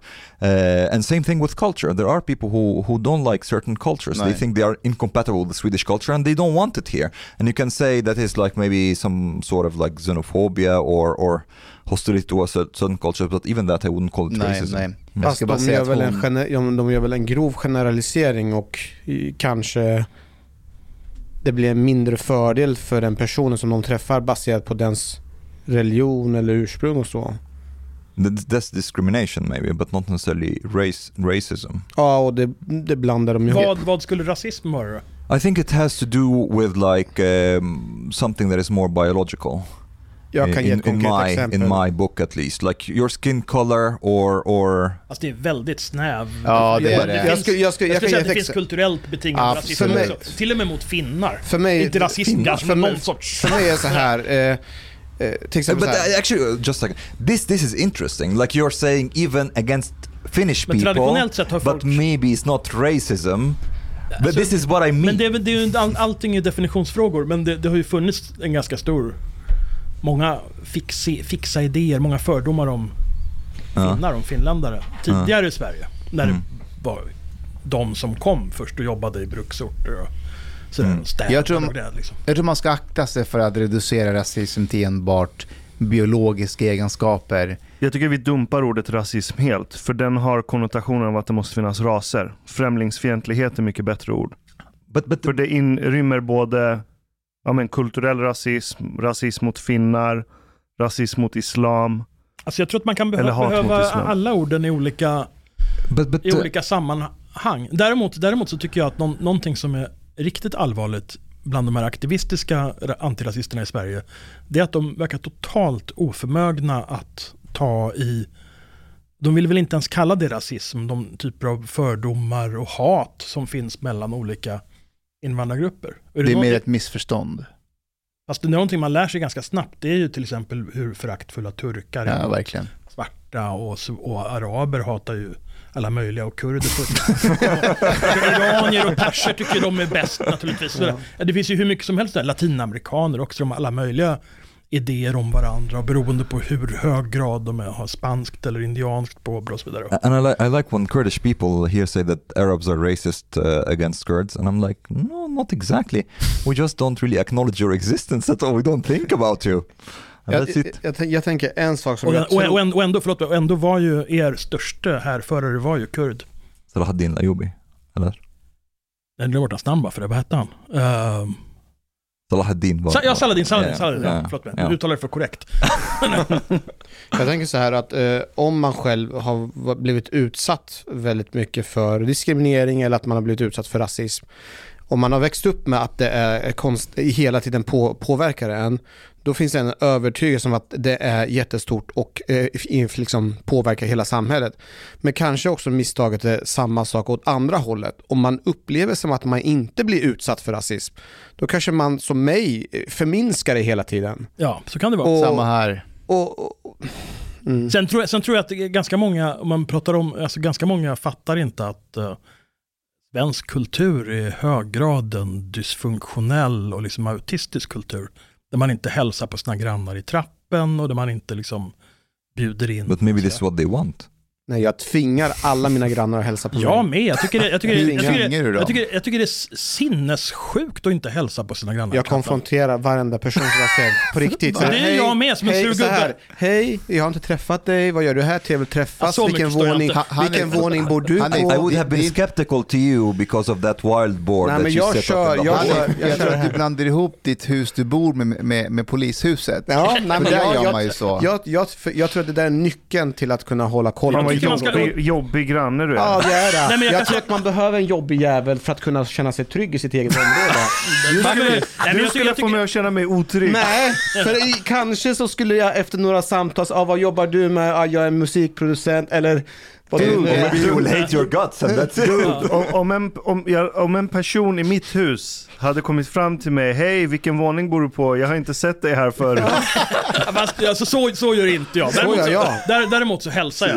Hur länge, hur länge har du bott här? Jag har inte sett dig Vad har du förut. för inkomst? Nej. Jag har inte sett dig förut, har du bott här länge? Ja, Ja. men det låter ju som att du försöker nysta fram att den här personen ska typ råna någon eller göra Nej, jag försöker inbrott. skapa Du band. visar upp, du visar upp polisbrickan när du säger Jag, jag skapar band. Jag skapar band till mina Det grannar. är inte bandskapande. Jo, det är det, för vet du vad? Nu, jag och mina grannar, man vi kan gå är, lite för långt. Eller plötsligt, vi är väldigt tajta. Det är för att de är rädda för dig. Nej, det är de inte. Jag, jag har gett ut mina nycklar till mina grannar. Oj, Alla va? grannar... Ja, och du har krävt deras Nej, nycklar. nej, nej, nej. Min, min grann, min, alltså de andra har gett ut nycklar till varandra, jag har inte Ja. fått någons nycklar. Okej, okej. De är rasister alltså. En i våran trappuppgång är iranier. Alltså hur mycket feedback behöver du få på att Nej. ingen gillar det du gör? Nej, men, men det jag skulle säga också att, att vill hon, alltså man ger ut eh, liksom, eh, nyckeln, så fort det händer någonting, Anki kan du gå och hämta min post? Eller Vi har Anki, också kan, en Anki där vi bor. hon heter Anki, kan du vattna mina en Anki. Eh, kan du fixa det här och så här? But Så wait, wait jag, is, isn't it the same Anki that when, when we were at your place Ja, during your det birthday, är samma Anki. she, she opened the door and saw the, the Ja. wild boar that is being hung up with the Ja. blood and everything? Och de ville också ha, ha en del av det. Som en gest för att man eh, tillsamm- bor tillsammans. Aha. Är, det, är, är vildsvin, är det tillåtet i Koranen? Nej. Det är ju grisar, eller hur? Ja, nej. Synd, annars... Lamm är ja. Ja, lamm. Det är absolut, det förstår jag. Och getter och sånt där. Goats as well. Får. Yes. Ko, får man äta ko i islam? Ja. det får man. Ja, Ja. Nötkött. the main Fast det thing. måste ju vara jobbigt i, i Indien alltså. Ja. Man får nästan inte äta någonting. Det är därför det And they have like uh, Lamm clashes all the time. Lamm och kyckling. Jag blev attackerad av en ko i Indien. Jag kommer aldrig åka tillbaka. Ja. And you can't do anything to it. Nej, nej. Eller folk kom ju fram och typ klappade den eller något, lugnade ner den. Men den gick bananas. Det var en sån här ung tjur. Vad sa den? Kan man vara rasist? De var rasist Rassetjur. mot perser. I, i, det är ju spännande för i- indier har ju fantastiskt uh, rasist Fantastiskt. ja, system. Min hund var rasist. Ja, jag kan Jag, jag skämdes så jävla Var mycket. det var den det på allvar? Ja, när det gick svart, Åh herregud. När det gick en svart person så började jag skälla. Jag skämdes så mycket. Eh, Men Indien, Konstigt. jag har ju bott där och den nationalismen som finns där och rasismen, den är The vidrig. Det kan jag tänka mig, det kan jag tänka mig. Eh, Jag har inte bott där, men jag har läst en hel del om hindutva och, ja, om hindutva och, och det här där. Det, det är ju De är lika illa som ja. islamism om man säger så. Och de har verkligen det här att de ser ner, de, de tittar på det och, och, och du ser att de, de tänker så här, du är under oss, du, du är inte värd någonting. V, vad, vad gör du här? Vi hade jättemånga indier på vårt labb på Uppsala universitet. Och de kom från olika kast. Och man kunde till och med se en korrelation med hudfärgen. De som hade ljusare hudfärg tillhörde den högre kastet.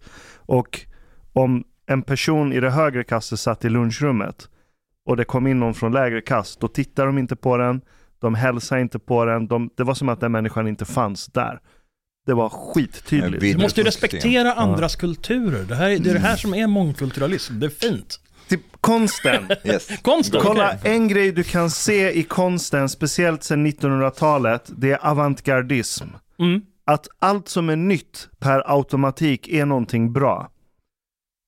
Och jag tror att det är den aspekten som vi har verkligen tagit till sin extrem här i Sverige. En sorts kulturell avantgardism. Att allt som är nytt för oss svenskar ska per automatik vara bra och det ska hyllas. Så när det kommer muslimer till Sverige, det spelar ingen roll hur mycket deras ideologi och kultur och syn på kvinnor och homosexualitet krockar med svensk kultur. Det är nytt, därför är det bra. Jag tror det ligger en hel del i det. Fast jag skulle nog vilja påstå att du har lite, du begränsar till konsten är ju märkligt. För hela modet, tekniken, allting har ju sedan slutet på 1800-talet någon gång varit helt inriktat på att nyare är bättre. Men, Ja, men du är snabbare. redaktör till en antologi som heter Radikalism och avantgarde. Ja, om Sverige. Ja. Från 1947-1967. Ja. Ja. Mm. Jag läst, håller på att läsa korr på den nu så den kommer i Men Ashkan, början på hösten. får jag bara säga, det här du säger nu, det stämmer väl kanske på folk som bor på Söder. Generellt, Ja. så det som, det som vi har pratat om, man har inte varit för, Det är sant. People in Sweden don't like Islam. They're- Nej, eh, Inte den stora majoriteten. Nej, nej. exakt, det, det är det jag menar. Mm. vi- du kanske pratar om... Fast de har ingenting Ja, mot eliten. muslimer. Fast generellt plan så har man jo, inte. Men vad, vad är jo. det, där, för det där är intressant. Va, Mm. Varför ogillar man islam? Eh, de flesta har väl ingen egentligen så, inte så starka åsikter om till exempel well, katolicism eller hindu. no, Drottninggatan, IS, But I mean, like, Al-Qaida, there is a- Ja, jo, jo, absolut, absolut, absolut. there is a perception of Islam which is correct for the most part that is like not uh, that it, it is very far away from the values of liberal democracy.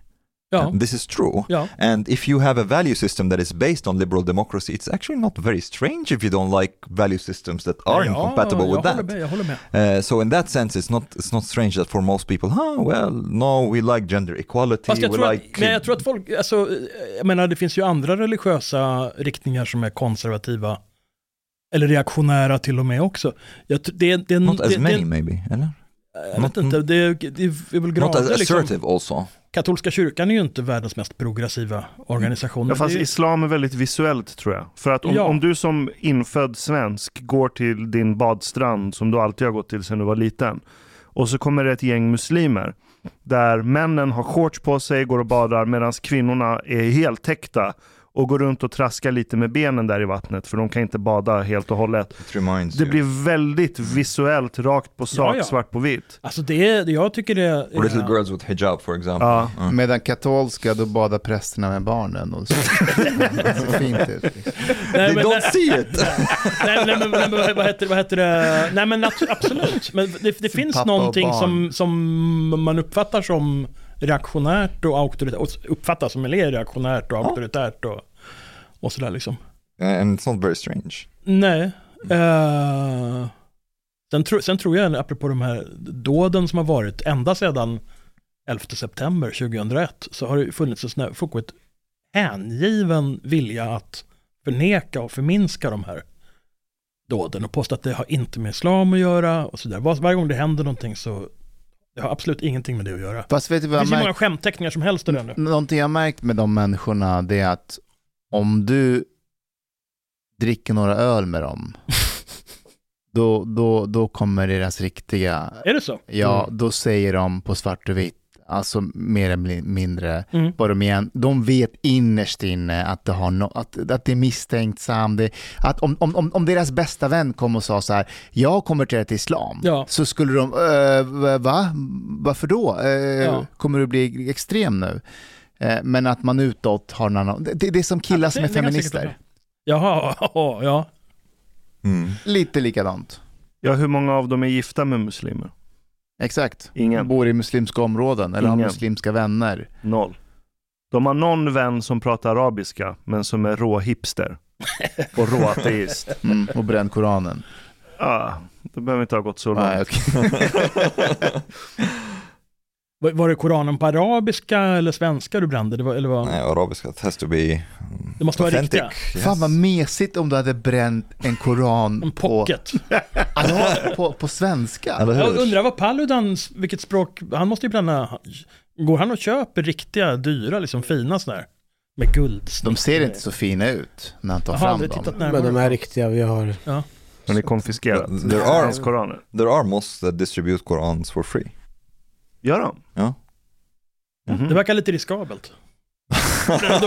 Right now, yes, yes. Men ni delade ut Koranen, eller hur? I samband Ja, exakt. Svensk polis delar ut Koranen till alla. Vill du ha en?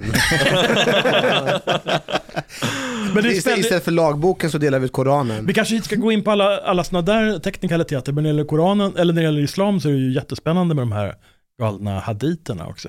Ja. Där. jag förstår så borde väl Mohammed ha levt ett par, tre hundra år om man ska ha gjort allt som beskrivs i dem där, eller? Ja, de är ju nedskrivna eh, I av flera omgångar. de som Yeah, but, but uh, here's the thing. There are several sources of hadith and there are two specific collections of hadith. Uh, Sahih al-Bukhari och Sahih, uh, och Sahih Muslim. These two collections of hadith are considered to be authentic. Mm.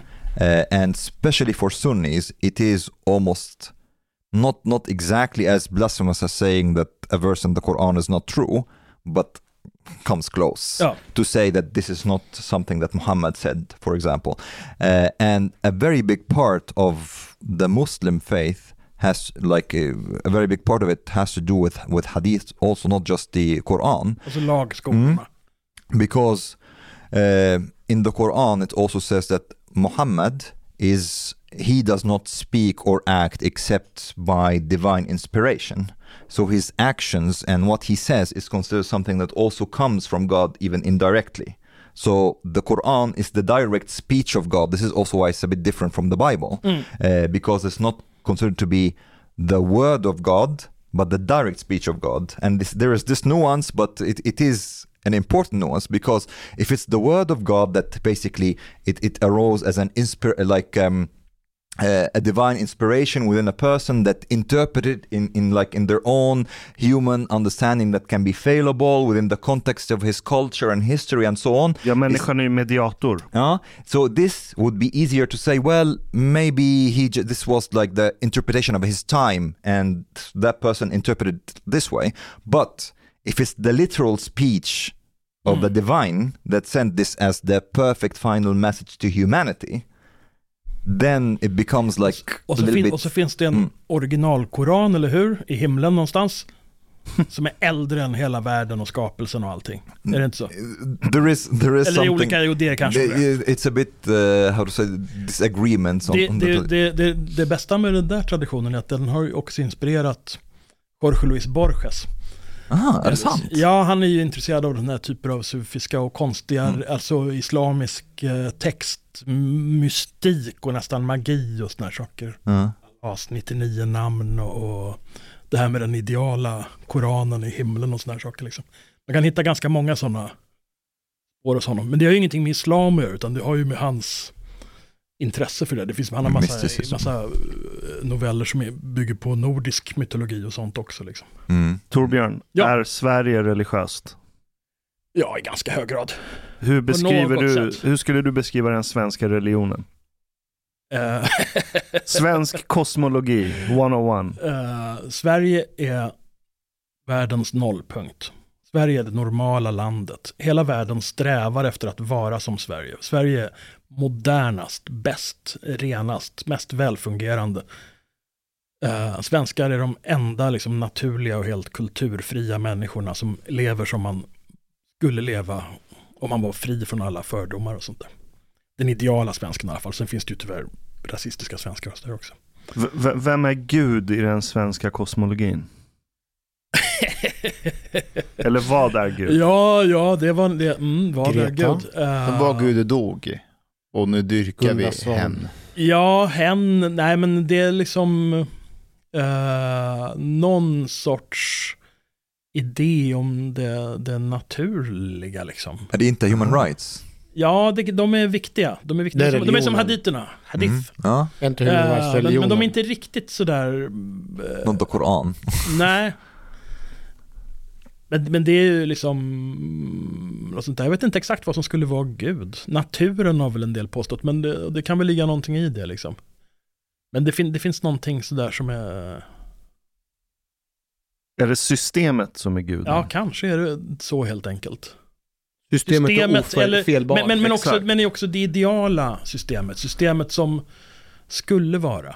Det var inte, det var inte riktig socialdemokrati. Det skulle ha blivit ännu bättre om man gjorde liksom ännu mer. Ah, Okej, så det, det, är ett- det är ett försvunnet system. Det är inte försvunnet heller, utan mer en sorts ideal. Så här. Om Palme hade fått bestämma, om han hade fått leva, liksom fått fullborda visionen av Sverige som ledare för tredje världen och liksom befriare av all världens folk och sånt där, då hade det kanske blivit... Jag hade levt i paradiset nu.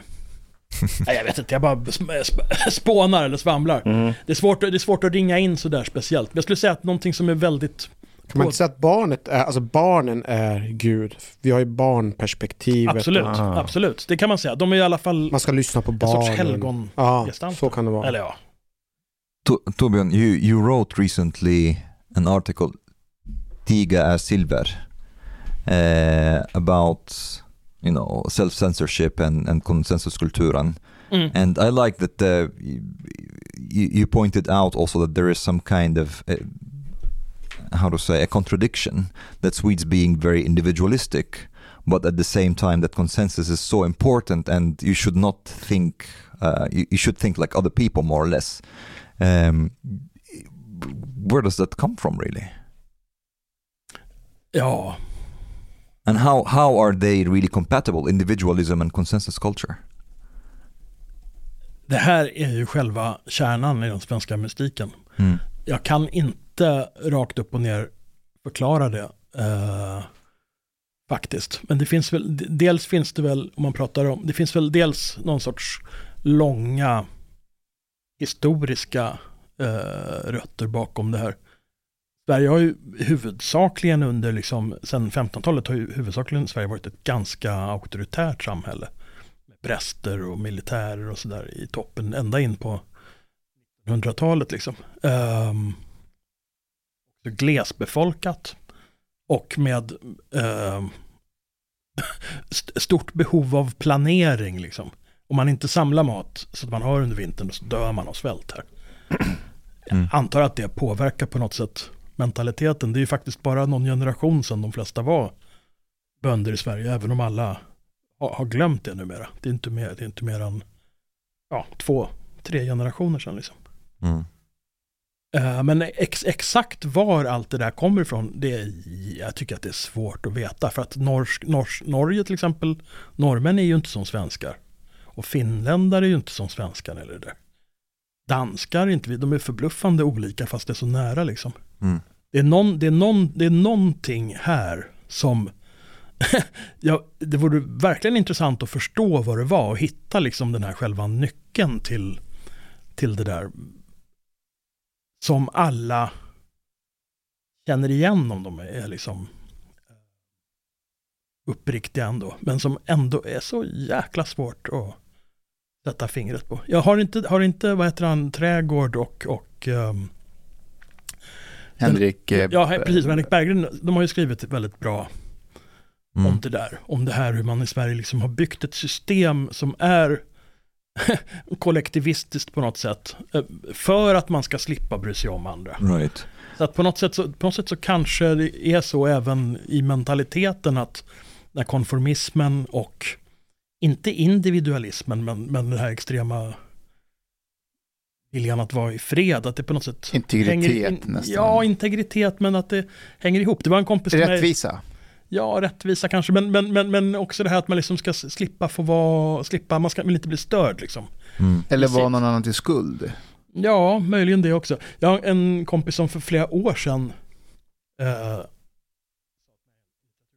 författare, som sa till mig i förbifarten på en fest att ja, ja, men de, svenska, de flesta svenska såna här författare och kulturskribenter de är ju bara vänster för att slippa diskutera. För att det, det är enkel, enklaste sättet att slippa behöva förklara. vad Bråka. Man, vad man, ja, man slipper liksom, man bara säger ja. Eh, Och det där har bitit sig fast med. Det där. Jag har tänkt på det flera gånger, inte minst också när man läser kultursidor där folk skriver saker som så att säga inte är som är bara upprepningar av samma, samma Ja, eh, tros Mm. satser på något sätt att ja, det här är intressant. De, det här är en debattartikel eller en sorts krönika, men de skriver den egentligen för att slippa bli ifrågasatta och satta och slippa, slippa diskutera. Liksom. Mm. And, and and I like that you're problematizing self-censorship in general because sometimes when I brought out a prob- the problem with self-censorship, people can, you know, say, ah, vadå? Vi har ingen censur i Sverige. Du får säga vad du vill. Mm. And they say basically for them, self-censorship, this is like a made-up problem um, to, to these people. But, uh, but Fast, det- fast det är ju inte ett made up problem och det märker man ju då man, bara på senare år har kommit ett antal undersökningar, till exempel från Göteborg, där man har kommit fram till att eh, de- de- delar i alla fall av, av själva liksom och sånt där i Göteborg har blivit akut dysfunktionella för att man har utövat självcensur. Man har haft en sorts tystnadskultur som har vuxit fram där man inte har kunnat diskutera problem, till exempel kring klaner och sådana här saker. Och också just för att det har stämplats som rasistiskt antagligen, eller för att man inte har velat riskera att bli stämplad som rasist och så vidare. Då är det bättre att undvika de här problemen. Det är ju självcensur. Problemet med självcensur är att, man, att det, det är det är något skamligt, så det är ingen som vill skryta med det eller berätta om det. Åh, jag censurerade mig själv igår. Vad bra jag var. Eh, men men, men, men det, är också, det är också väldigt lätt att lura sig själv och tänka att ja, ja, jag tog inte upp det där problemet, men det var ju av hänsyn. Hej på dig, min vän. Lyssna på mig nu. Du är mycket fin människa. Du har betalat bilet på klubbzista måltid. En mycket fin radioprogram i Sverige. Tack vare dig så är det möjligt för grabbarna att shoppa kaffe latte ute på torget. Betalar kningar. Shoppa blodpudding till familjen. Oka tunnelbana. Eller dricka en kall Norrlands guld på uteservering. Ibland. Dit bidrak gör grabbarna mycket glada. Dit stot gör gista måltid möjlig, helt enkelt. Tack, min vän.